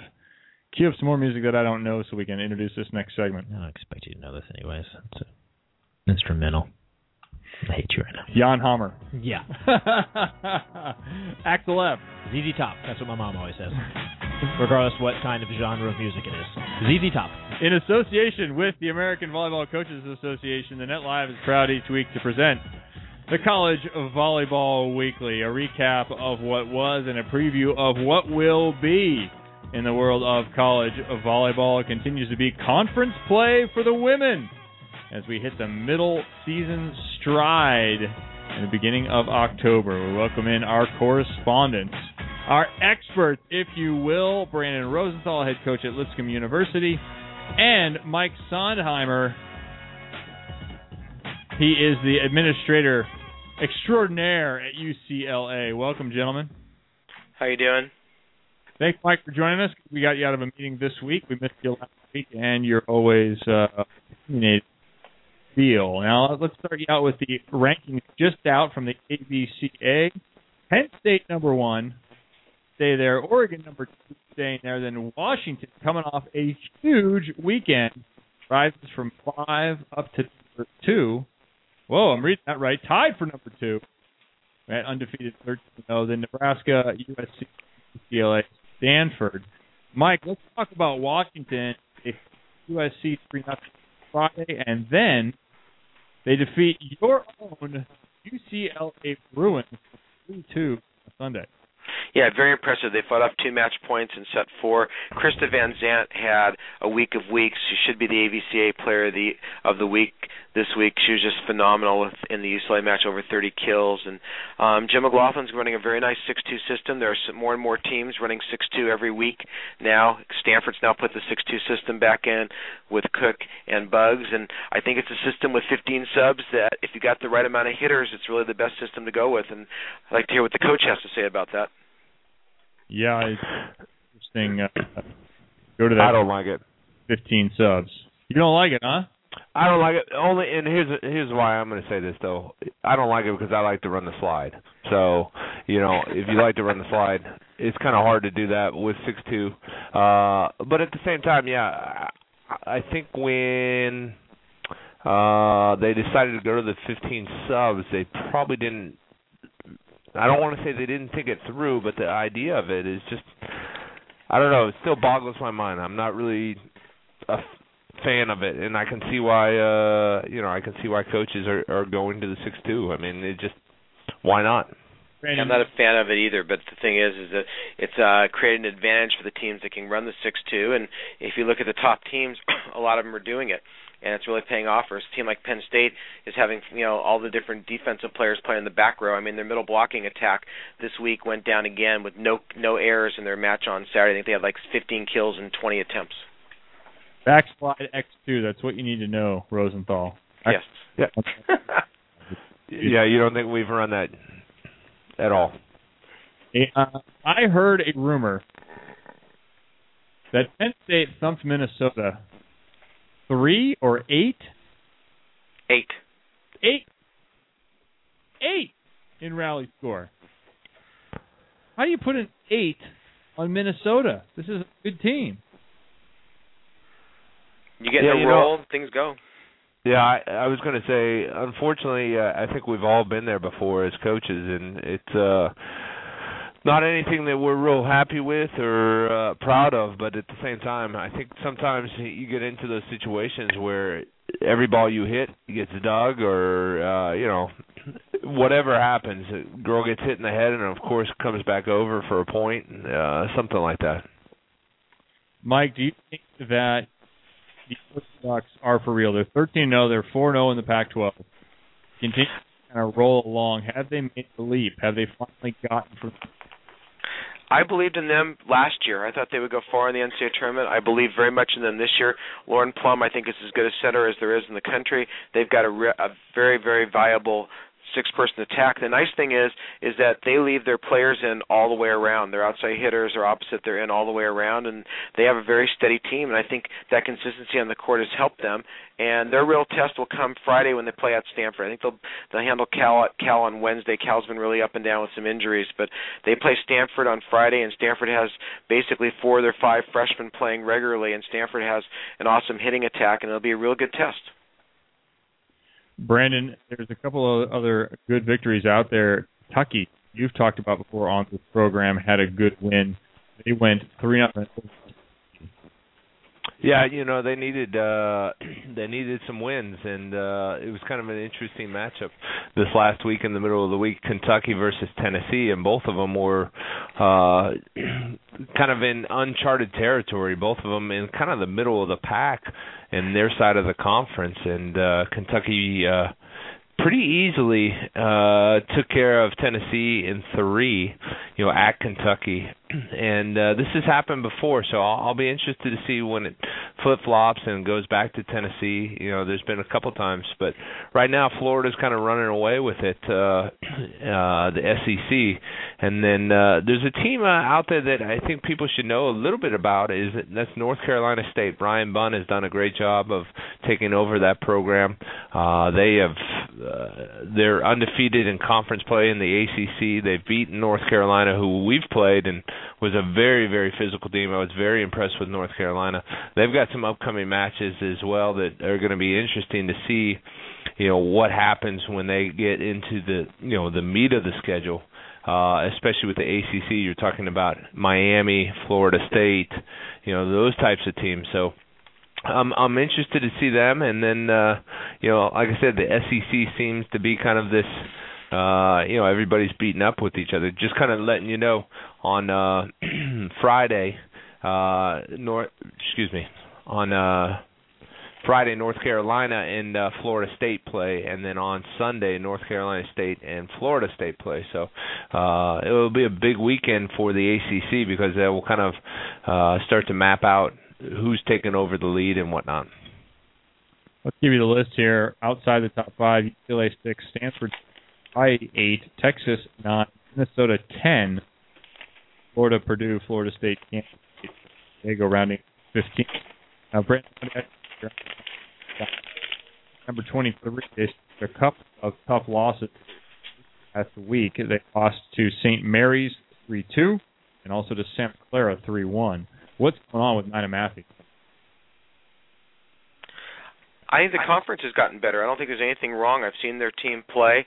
I think you have to look at the St. Mary's team, which beat BYU. BYU is rolling along, playing absolutely great volleyball, and St. Mary's has a great weekend. And that conference is strong. That conference deserves at least three, if not four, teams into the NCAA tournament. Because I love. I think San Diego is another team that's really, really strong. They pushed SC to five sets earlier in the year. They've beaten some teams, and I think you know West Coast volleyball. They're very, very strong. I think they're stronger overall than the Big West Conference, which has Hawaii Hawaii, which blew out Long Beach 3-0, and they got some decent teams. But I think the that conference is stronger than the Big West. San Diego, number 16, uh, defeated Marymount 3-1 and defeated Portland 3-1.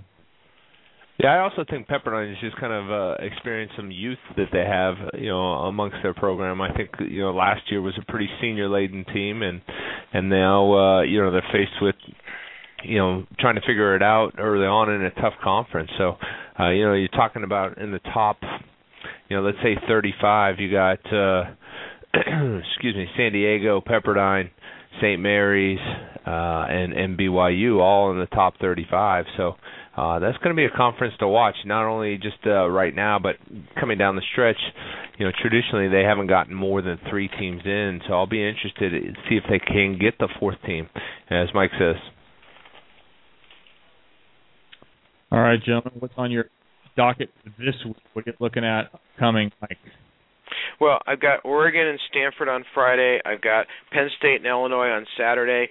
Minnesota at Nebraska on Sunday, and Kentucky at Florida on Sunday. Those are the the four best matches I think that really have impact on the top 20 teams. I think the first 10 is pretty good right now, and the next 10 is pushing in. But I really think if Florida, Mary Wise done an outstanding job bringing that team along, and they should be able to handle Kentucky on Sunday, and that will solidify them as a team that's on the uprise. Brent, you know, I, I'm in the SEC. I've got uh, Florida at, uh, or excuse me, Arkansas at Florida. Uh, that should be really interesting. Uh, Arkansas with Robbie Palooza uh, doing a nice job there. They're sitting at four and one, thirteen and three overall. Uh, but this will be interesting to see. They've already lost to Florida earlier in the year, uh, 15-13 at home. Uh, so this will be interesting to see if they can uh, kind of avenge that loss and really start to stake claim in the uh, SEC because they've been on the outskirts of the SEC uh, for years now uh, since uh, Chris Poole left. So this could be a real interesting case uh, to see if they can sneak back or not sneak back in, but get into that group of Florida, Tennessee, Kentucky uh, year after year that uh, have kind of uh, made a statement going into the tournament. Speaking of sneaking, Mike, for me, Nebraska is kind of sneaking around. I don't hear too much pub about them, individual players. I mean, maybe it's just my insular environment here in the Pac-12. I I don't hear a lot of talk about Nebraska's team, but you look at them, they're 11 2. They're ranked fourth in the nation. They're they're solid. Their block has really improved. Lauren Cook does an excellent job of setting, and I think right now they have to beat some better teams in the Big Ten conference. But they have a chance with the regionals being at Nebraska Omaha. I had them as a team that would make the Volley Four before the season at Louisville, and I still haven't changed my mind on that. Not to mention they've got a big match, and I think Mike touched upon this. Nebraska at Purdue. Purdue is one of these places right now that is doing an unbelievable job of not only packing the house but creating an atmosphere. So uh, that's a match that I'm really, really looking forward to seeing. That's on Friday. Um, you know, this last weekend Purdue played Illinois in front of a packed house. I think it's uh, 2800 thereabouts uh, in their uh, their gym, and it gets loud there. Yeah, they've got. A, they're also hosting the regionals, so this is a big match for them for national seeding. I mean, we're only in start of October, but seeding's become so important as you maneuver. I think there's really 25 teams to 30 teams that could be in the final 16, and I really think you know, looking at the the bracketing and looking at the regionals and the seedings, it's just so important that you get the right kind of matchups. Not to mention Purdue is you know on that outside looking in of that top ten. So uh and they're having a great season. They're sitting at 13th in the country right now, but uh 13 and 2 overall with losses to Washington and Louisville, not bad programs there. And then uh 4 and 0 in the Big 10 with wins over Michigan and Illinois. So this will be a big week just to see what they can do and then follow it up with next week. They've got uh Penn State and Ohio State as well. Yeah, there's one thing about Oregon being number two. Oregon beat Oregon State, crushed them, and Oregon State beat Penn State. So if you look at the strength of the the Pac-12, Arizona State, very fine team that they gave Stanford a run for four games, and they also beat Cal last week. So I think the the Pac-12's got six into NCAA's, but they're pushing for seven or eight. Yeah, the associative property of volleyball certainly at work there. Gentlemen, thanks very much. Any other notes that you need to get in that we've missed? I think uh, I've heard some really good Pac-12 announcing lately. Some play-by-play has been really good from some of the outside areas. So I think that Pac-12 announcing has gotten really good. A couple of them. Man, I didn't know you the U.S. matches, Mike. Oh. Try to pick up a couple things. That, can, yes. I was going to say mine is the Washington State USC match, right? Uh, that was quick. I mean, it's nice the announcers can get you off the air that quick. Gentlemen, thanks very much for your contribution. We will talk to you in two weeks on this program. No program this week. Okay. Thanks. Have a good one. All right, Mike. Take care. And Brandon Rosenthal checking in for the AVCA College of Volleyball Weekly. Hey, we have a couple of guys coming up next. We have two guys in there. We're going to come right back in about 15 seconds, compose our thoughts, and it's going to be uh, Scorpions in a box. Awesome. The best college volleyball in the country is coming to Louisville, and you'll want to be there up close to take in all the action. Cheer for every point, witness every rally, experience it live at the 2012 NCAA Division I Women's Volleyball Championship, December 13th and 15th at KFC Yum Center in Louisville, Kentucky. Hosted by the University of Louisville and the Louisville Sports Commission. All session tickets start at $62. Visit ncaa.com slash volleyball to make a date with champions.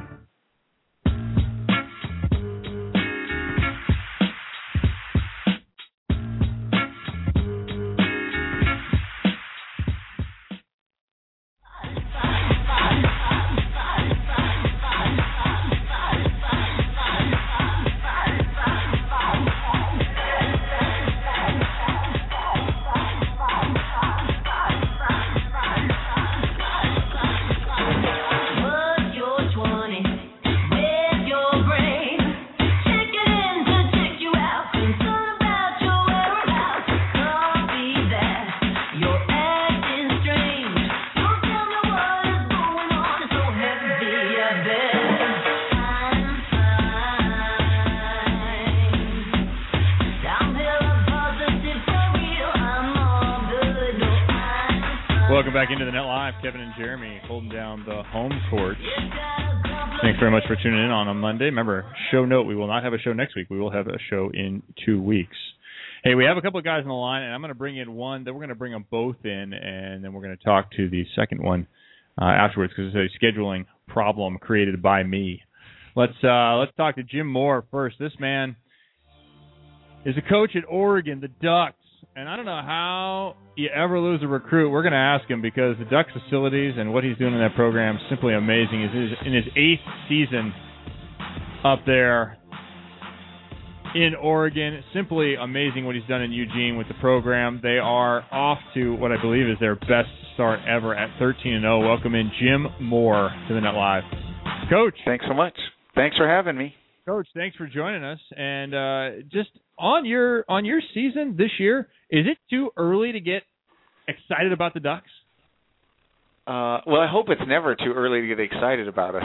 um, you know, it is. It's a long ways to go, though. I mean, it, it's we're going to find out this weekend or this week, I should say, what it's all about because it's uh, you know going to Cal and Stanford. That's I, I think it's the most difficult. I, you know, I know the SC UCLA trip is ridiculously hard, uh, but Stanford has so much support that you know they they fill it. I, I I think the Cal Stanford trip is perhaps even you know on a consistent basis is perhaps even more difficult than the SC UCLA weekend you've ever had.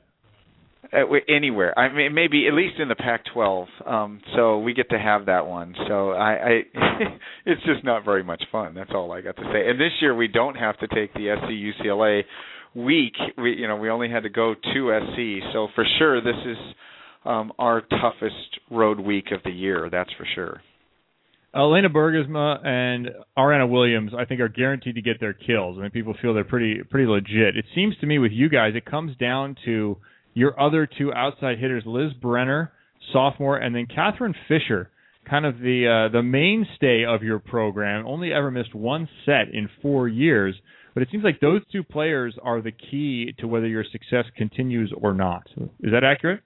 Yeah, I do think that's real accurate, and you know a lot of it has to do um, with the way we pass, and those two obviously have a lot to do with the way we pass, and so it's you know if we pass Lauren you know can get them the ball in the places that allow them to be successful. I mean, there's no lie that when we recruited Catherine, everybody was well, she's too small, she's too this, she's she's just not enough for a then Pac-10, now Pac-12 team to be real successful. And I I, I have been told thousands of times, I think, that you'll never win big as long as Catherine Fisher is on the floor. And I just have a real hard time believing that. Uh, we, you know, we can't go head to head, and we can't, you know, set the ball high to the ceiling and expect her to put it on the floor. But she knows the game so well, and she plays so hard um, that it, she just does so many good things that it's impossible to keep her off the floor. We're going to talk to Mick Haley here in just a moment. We're going to bring him on with you and talk to some some broad Pac-12 topics in just a second. But uh, in talking with him about his setter Hayley Crone, he's talking about where they're at in her development. Were you at a similar point with Lauren Plum a year ago? Was it a make or break? Did you feel like her play uh, was really critical to your success or failure, and you didn't know what you were going to get night to night? Yeah, I, I mean, for sure it was a year ago. I, you know, and she just was learning. I mean, she's uh she has to, she's always been incredibly athletic. She's always been incredibly successful.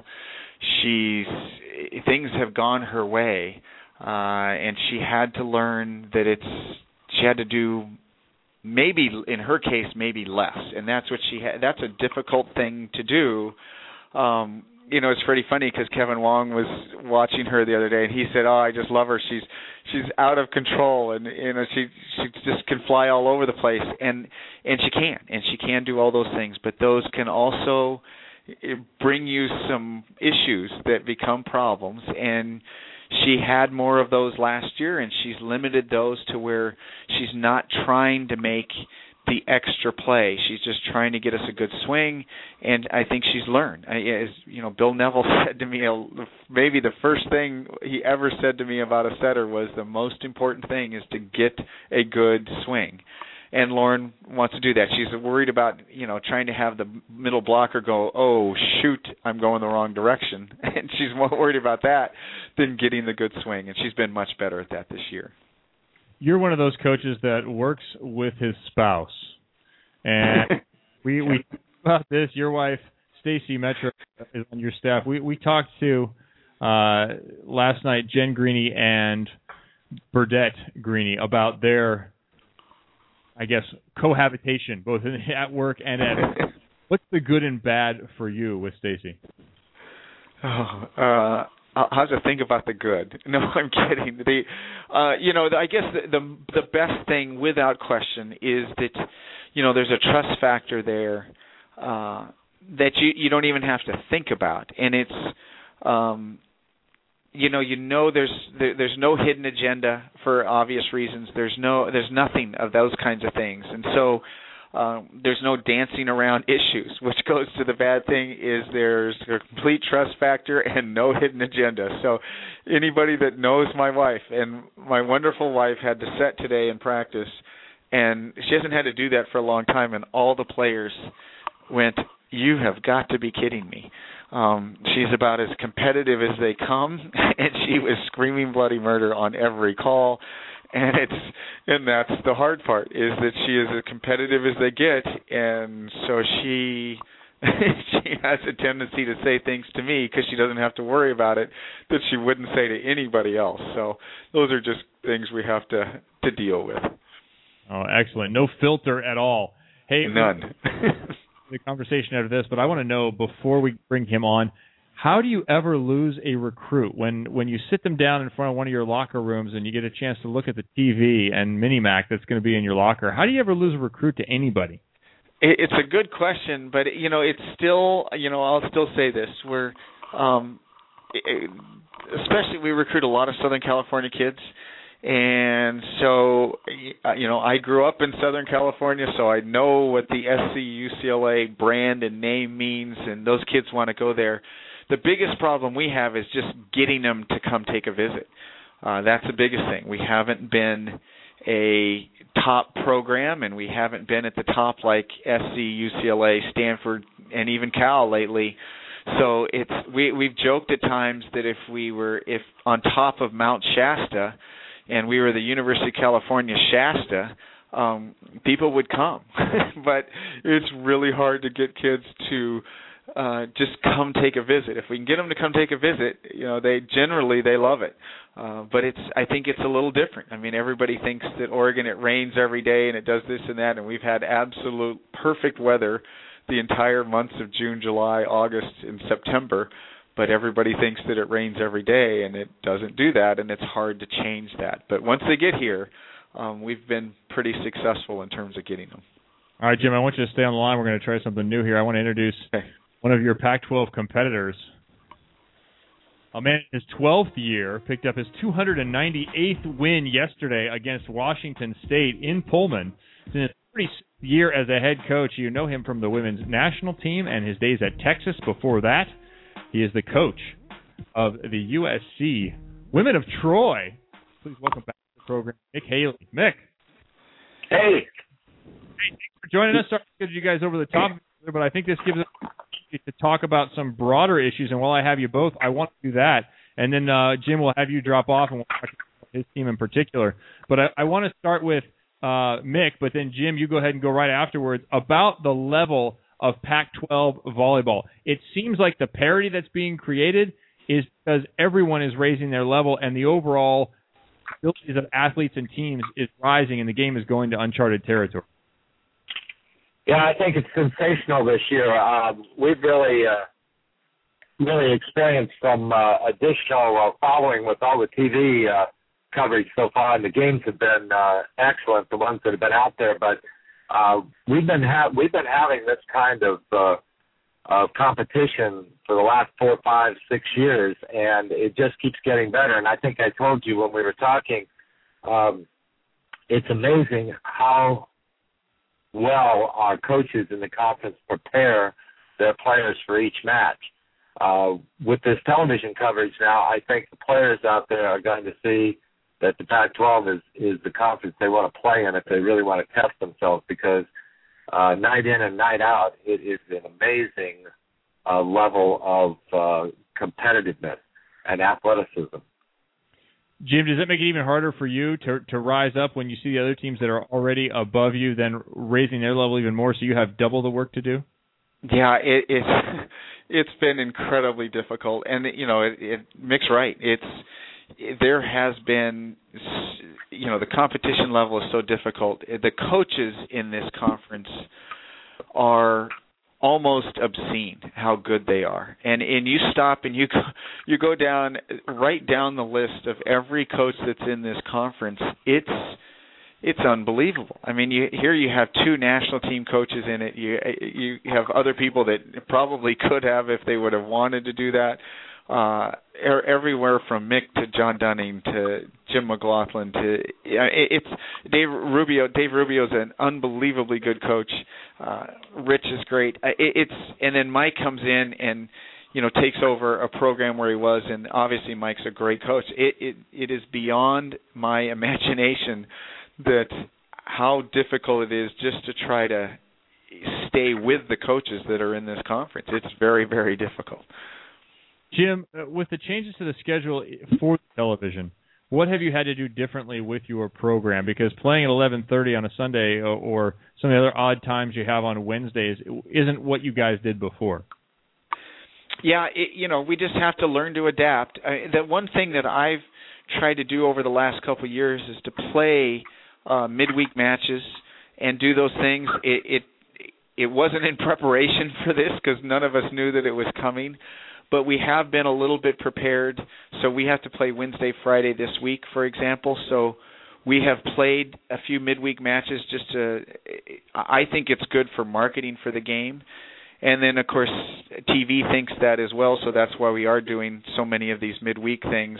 Um, the Sunday thing has happened in the past because of football conflicts, and so we've been a little bit prepared to that. But it's been great just to have all of the exposure we've had with TV, and you guys have done a great job, I think, with broadcasting it, and we have we have good people who are broadcasting it, and the games are played at a high level, and and it's it's just been a lot of fun, and it's it's been good. Mick, do you think the coaches in the Pac-12 get it? Do you think they understand the benefit of making the changes necessary to accommodate the TV? I think the jury's still out. I, I think there's a knee-jerk reaction by some coaches that, oh wow, this is not fun. And I, I guess I could agree it's not fun necessarily because you you get comfortable. You like to be in a routine, and you like to have a routine to prepare your team. I think the thing it does do is makes us better coaches because it gets us out of our comfort level, and we have to figure out different ways to prepare and bring the material to the team in shorter time blocks sometimes and then we have to fill empty time blocks, which probably people haven't thought about. But uh, for instance, we'll go to Jim's getting ready to make this uh, Stanford and Cal trip, but we're we're making the Stanford Cal trip in two weeks, and we go Tuesday night, play Stanford on a Wednesday night. We're off Thursday. We play Cal at eight o'clock on Friday night. Uh, I mean, that's a tremendous amount of time off, and we can't come back home and then go back up. So we got to fill that with studying, with with other voids, uh, and and try to figure out how to keep the kids in some kind of daily routine, because they'll tell you uh, if you just let them, they'll just lay around all day long because uh, they don't get time to themselves very much during the season, and then it's very difficult to keep your intensity to play. So we're trying to experiment with these routines. So I think I think the long and the short of it, I'll be able to answer that at, at the end of the season to tell you. But but basically, when you force the coaches to be creative, it usually is always good. Yeah, like you're running a professional team at that point, having to manage all that off time and come up with a schedule that works for your athletes. Uh, Coach, I want to ask you, Mick, again about uh, critiques of the sport. On this show, we've talked about the that a lot of people in the sport are not used to someone else talking about them, second guessing them, talking about strategies or what should have been done, what could have been done, and that's been a little bit of a rub. Do you think with the increased television exposure, it might rub athletes or coaches a little bit the wrong way to hear themselves criticized or second guessed on national TV? Yeah, yeah, I think I think that will happen too. Uh, when I was national team coach, though, uh, uh, even at the Olympics, the announcers, uh, and it was actually Chris and Paul, um, were talk, talking about our defense, and not one, never once did they come and ask me why we were playing the defense we were playing and that sort of thing. So I hope these people will not, uh, the the broadcasters will not just come up and and uh, from their experience try to tell you that somebody should be doing this or should be doing that because each team and and the coaches have a definite reason why they're doing what they're doing and the players usually are following the directions of the coaches in most cases so each team is, is um manuscript their their uh, their play trying to max out all of their players and get the the most point scoring that they can uh, I think as uh, we get to trust the announcers more and more. We'll probably share some of those things as long as if they don't give out secrets that will benefit the opponent. Uh, but I think there will be a, an edge. I, I, you know, we've experienced that a little bit before uh, uh, with Karch when he was uh, first breaking in. Uh, he saw the game one way, and that's why he was successful. He played it that way, uh, and there were never any questions. Well, once you get to be a coach, and he's going to find this out, there's a lot of different ways to play the game, and it's just about maxing out. So it'll be interesting to see uh, how we all respond to that. Well, I'll tell you, there's nothing worse for me, coach, than to hear a coach say, "Well, don't say this on air." Well, okay, then don't. then don't tell you. if you tell it to me, it may end up on air. It may not. Hey, uh, I agree in the interconnected world that we're increasingly living in, are the players aware of the TV coverage and how much do they watch?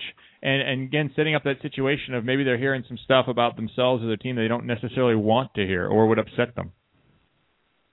Um, that's a good question. Uh, right now, I don't think they're watching, but I think they will, and I think their parents will, and then they'll tell them. Uh, or, or in some cases, not. You know how this works. I mean, it, it just goes right down through the family, and somebody gets irritated, then they start talking, and it gets back, and then the the player has to go and watch. And uh, I purposely though gave uh, gave one of my players a copy of the, the UCLA match because the announcers gave her some nice credit for the way she uh, did her craft out there on the floor and I wanted I wanted her to hear that. Uh, I wanted her to to feel uh, some additional conf- confidence from people on the outside. So you can use it both ways. Jim, are your players watching? Yeah, I, I'm encouraging them to watch, and you know it's interesting. I, I as long as somebody's not saying an inaccurate thing, which is you know that's going to happen every once in a while that somebody said I said something or something, which has already happened, but I'll deal with that in a different way. I, you know, that's life. I mean, we're not used to it because that's not the sport. But boy, you know, in football, people are yelling at them all the time on what they should be doing, and we just have to trust ourselves and know. And I, I like the idea that the announcers can say X, Y, or Z about the players, and the players have to learn the same thing. They're going to have to learn that, you know, we need a little bit thicker skin, and and if they're correct, then fix it. And and it's kind of nice sometimes because usually it's the same thing we're talking about, um, and so they need to fix those things. And it's it was actually real good. I, I we both with you and then with Paul the other day talking about Lauren Plum that that they said some things that I had been absolutely telling her and I told her to listen to it and watch it and she did that. So um I think it's real good. I I you know, I I, I don't want to say that any uh, publicity is good publicity, but you know, I think the more we get exposed, it, it can only be good for the sport. If you're looking for an opinion, Paul is your man. He is not afraid to put his opinion out there. he is not afraid to give his opinion. That's for sure. Uh, Jim, there's another question. How much volleyball do they consume outside of whatever you're giving them? How interested are they in the sport? Boy, that's a great question. You know, I I don't know how to really answer it. Uh, you know, I remember all the all this talk asking me one time early. I mean, it was a long time ago. All this asked me, so when do your players play on their own? And I laughed out loud. And and he's like, "What are you laughing at?" And I'm like, "Are you kidding, Aldi?" I go, "They're not us." And because I, I knew what he was doing, that that's you know we played all our time, all the time on our own, and that's how I learned how to play, and most of us that's how we learn how to play. They don't do this; they don't do it on their own, and so uh, I think the more they do do it, the better. And and I wish they would watch more of it on their own. I I I think my players are are doing as probably as much as anybody in terms of trying to watch the extra things. There's a whole bunch of them that don't even have cable TV, however. well, I mean, you up there? Yeah. No, just kidding. Yeah. uh, Mick, back to you with that similar type question and your players. How how much are you encouraging them to watch stuff outside of it? What are they consuming instead of volleyball? If well, I, ha- I have to tell you that our players don't have hardly any time to themselves. Um, and the key for us is to bring the volleyball that we need to bring to them to them without increasing the time commitment.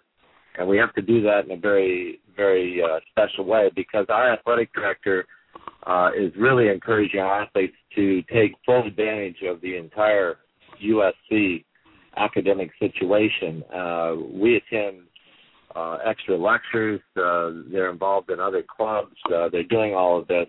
Uh, I don't think they're watching very much, and I haven't encouraged them, quite honestly, because I don't want them to feel like the coach is uh, trying to get them to do more volleyball. What I want is their best effort in the time that I have them. Uh, but it'd be a good question for me to ask them uh, today. So um, I'll I'll check that out and see. I think, like I said, they're getting more information from their parents who watch every living minute of it. Hey, Jim, I'll say goodbye to you, but thanks very much for being on, and congratulations on your run here at Oregon. I'll see you on Wednesday, and I think I actually talk to you later today about your team in preparation for that match with Cal. And thanks very much for appearing on the show today. Okay, thanks so much for having me. Thanks. Jim Take Moore. care, And thanks for not fighting like scorpions in a box. thanks for being friendly with each other. All right, Mick, let's continue with you and and about your team. I got a chance to see you guys play in person yesterday, which was a lot of fun. And you had talked about when we spoke the night before the match about this being a young team and you having to earn your money. I can see that uh, at times.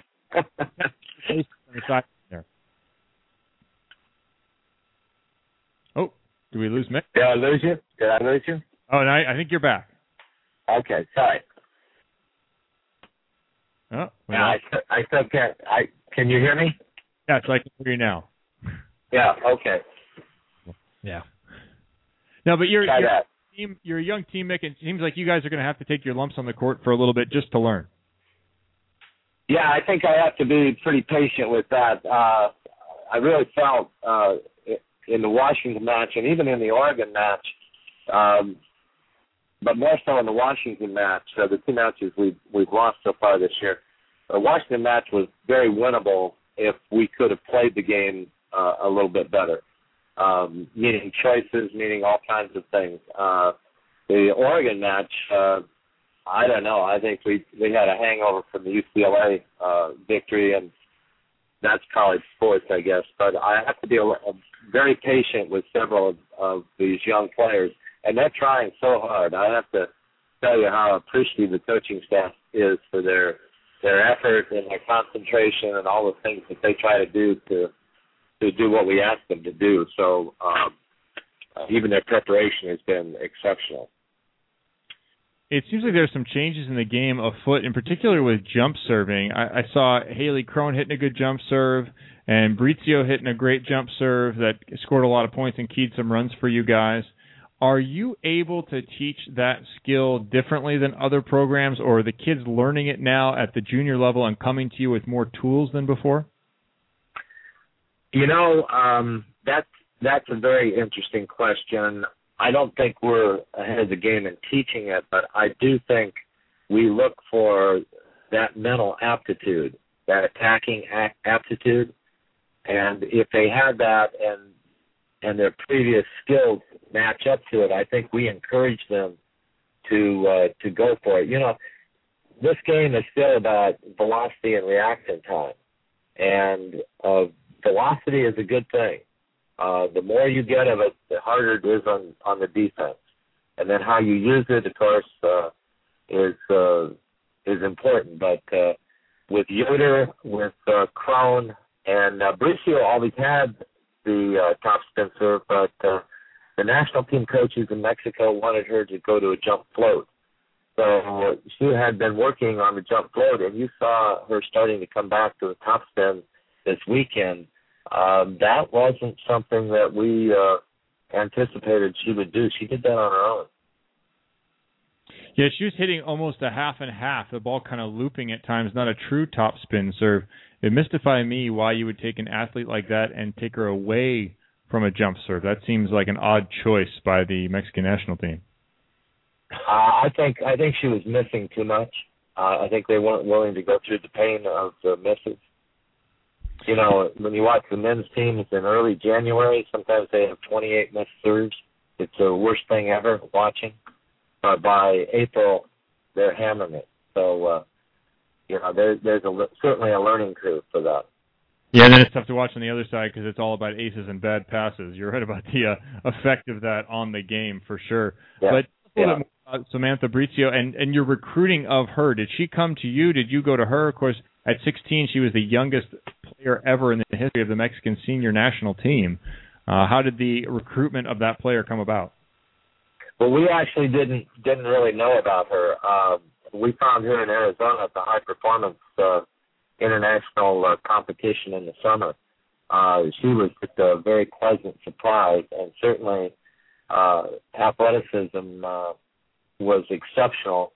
Um, so we we started to pursue it a little bit. We had great success with uh, kids from both sides of the border, uh, both from Canada and from uh, um, Mexico with Viviana Candelas. And so uh, we decided to look into it more. And The more we looked into it, the more we found out she was a, a very academic uh, young lady and the family, uh, a great family, uh, good values and uh, had serious concerns about her education, and uh, her mother coached her, so she has great skills. So. yeah, I know your mother. Her mother said, "Teach her to block." Is what you told me. Yeah, that's, that's that was the parting words. Teach her to block. Yes. that here on the Volleyball Magazine website, we're talking to head coach at USC, Mick Haley. Mick, the early part of the season, you you told me you're playing for December. So obviously, there's a lot to work on with your young team and, and a lot of fabulous athletes with tremendous potential. But where does your biggest focus lie right now? If you had to pick one topic that you guys are on more than any other with this group. Well, I think I think there's actually two. One is improving our defense at the net. Um, we feel like we've got a good edge on the serving and passing game. However, that kind of comes and goes sometimes. But I, feel pretty confident that when when it really counts, we'll be really good in those two areas. I really feel that the uh, net defense needs to improve drastically, and we're working night and day with that. I also think we need to have our bench. Uh, you spoke about the athleticism. We have some great athleticism on our bench, and I need to get that athleticism uh, harnessed so that it can come in and play on any given night. That would give us that would give us coverage for anything that could possibly happen and I, I would feel very good about going into December if we could do those things. Yeah, it's not just about the six or seven players who start. There's a lot more to a team than just those guys. Not only during yeah. the match, but also every day in practice. It would be nice if both sides were competitive. I imagine. Yes, side B is side B is the key to our success because if side B will absolutely take it to side A every day, and that we preach that all the time. And that was the mantra of that 2002 and 2003 teams. We had two teams that would just kill each other every day and take pride in it. Uh, if we can get that, and and we have that going right now, we just need to have side B be a little bit better in the volleyball part of that. So athletically, we're we're doing real well there. Coach, we really appreciate the time. We'll get you out of here on this. What innovations do you think are coming in the game? How is the game changing? What are the what do the next five years hold for women's collegiate volleyball? Well, it seems to me that there's been such a uh, gravitation to three people doing all the scoring, um, the three pins, that you're going to see different systems. Uh, I don't think you can count on the 15 subs staying. At least I hope not. Uh, I think we'll probably revert back to 12. But I could be wrong about that because the the middle group of the teams in the country doesn't seem to get it yet. That this just makes the richer rich, uh, the rich richer. So uh, maybe when that when that con- uh, really gets focused, where people see how that works, that they won't want that. Uh, but I think you're going to see probably six two uh systems with two setters, uh three attackers in the front row all the time, and an attacker coming out of the back row, or maybe even two attackers coming out of the back row.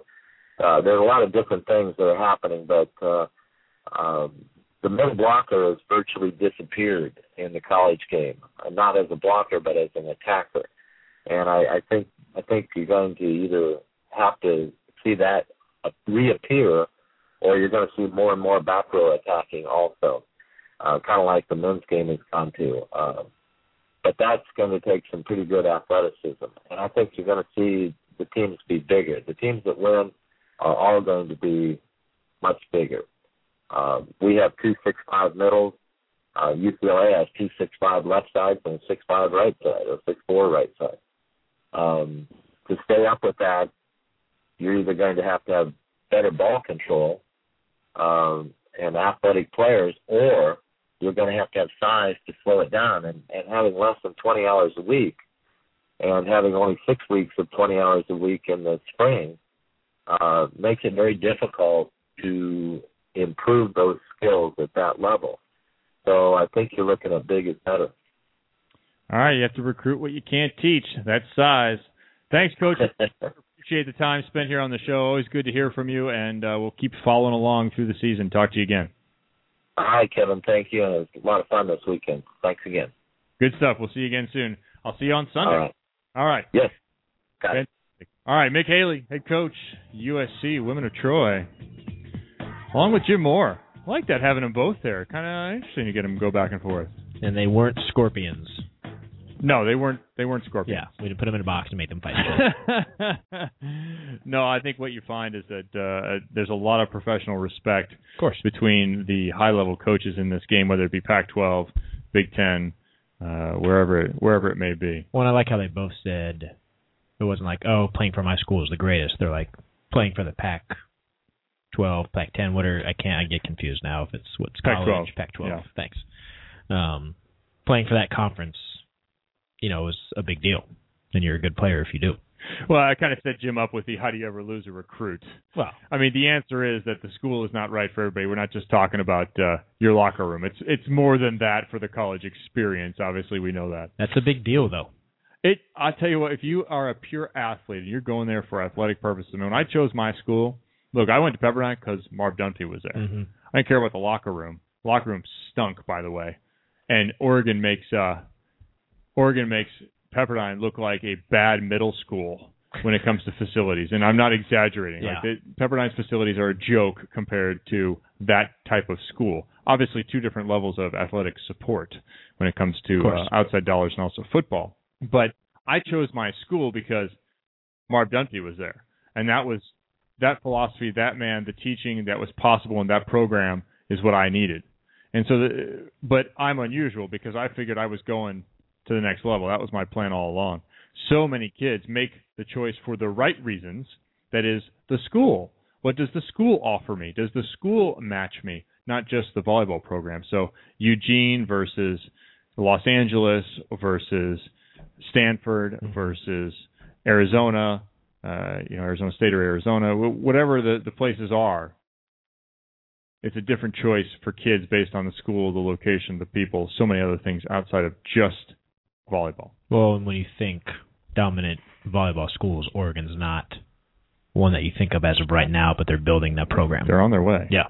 They're on their way. 13 and 0 and the victories they've had, the facilities they have and and not that not the attraction factor we've talked to, but the training factor Yeah. of what's available to max, maximize not only your athletes who are there to be maximized, but maximize your players who are there for the school, who are there for a a volleyball experience that will not translate into a professional career. And if you got cool uniforms, that's going to go a long way. I'm telling you. Yeah, I like cool. to look good Uniforms when I'm cool. performing, Kevin. Uniforms are cool. Big thanks to Jim Moore of Oregon for calling in, Mick Haley of USC for calling in. We sure appreciate them, and also our correspondents Mike Sondheimer and Brandon Rosenthal for being part of the program. Again, we are going to take next week off. Enjoy the Columbus Day holiday if you are fortunate enough to have that, and if not, then hey, keep on working. And we'll talk to you the following Monday from the home court. Hopefully, we'll have McGee back in. If you get the Time Warner Network, you can check out Chris McGee going on today on his new job, and Reid Priddy will be out of the country by then. Will he be screening phone calls for us again? Uh, maybe, Cool. maybe from Ankara, Turkey. So you to figure out the to time difference. talk to Reid Priddy. Nice. Nine or ten hours, something like that. Perfect. So happy birthday, Priddy. Happy birthday, Danielle Scott Arruda, two-time silver medalist. Good show, Jeremy. Good times. Lots of fun. Yep. We hope you had lots of fun, and we hope you tune in in two weeks for lots of fun. Remember, you can get it on iTunes, the Net Live Blog Talk Radio feed. Look that up in iTunes. You can get each one of our shows anytime you wish, or email us thenetlive at gmail.com and facebook.com slash thenetlive, twitter.com slash thenetlive. I'm Kevin. He's Jeremy, the man with the blue watch and the sweet tattoos. We'll talk to you two weeks. Volleyball Mag, the industry's number one volleyball magazine. Volleyball Magazine has been serving the volleyball community for over 20 years with the latest in volleyball news and information, product reviews, athlete profiles, fitness, health, and travel related features. It's published nine times a year. Volleyball Magazine brings you the inside to the access sports' biggest stars. Whether you're interested in the junior, collegiate, or professional level, sand or indoor, Volleyball Magazine has you covered both on and off the court. Visit us now. Do it. www.volleyballmags.com and subscribe for one year for only $19.99. Do that now and receive a new water bottle, a $49 value, free compliments of our friends at Naturally Energized Water Bottle Company. Volleyball Mag, the industry's number one volleyball magazine.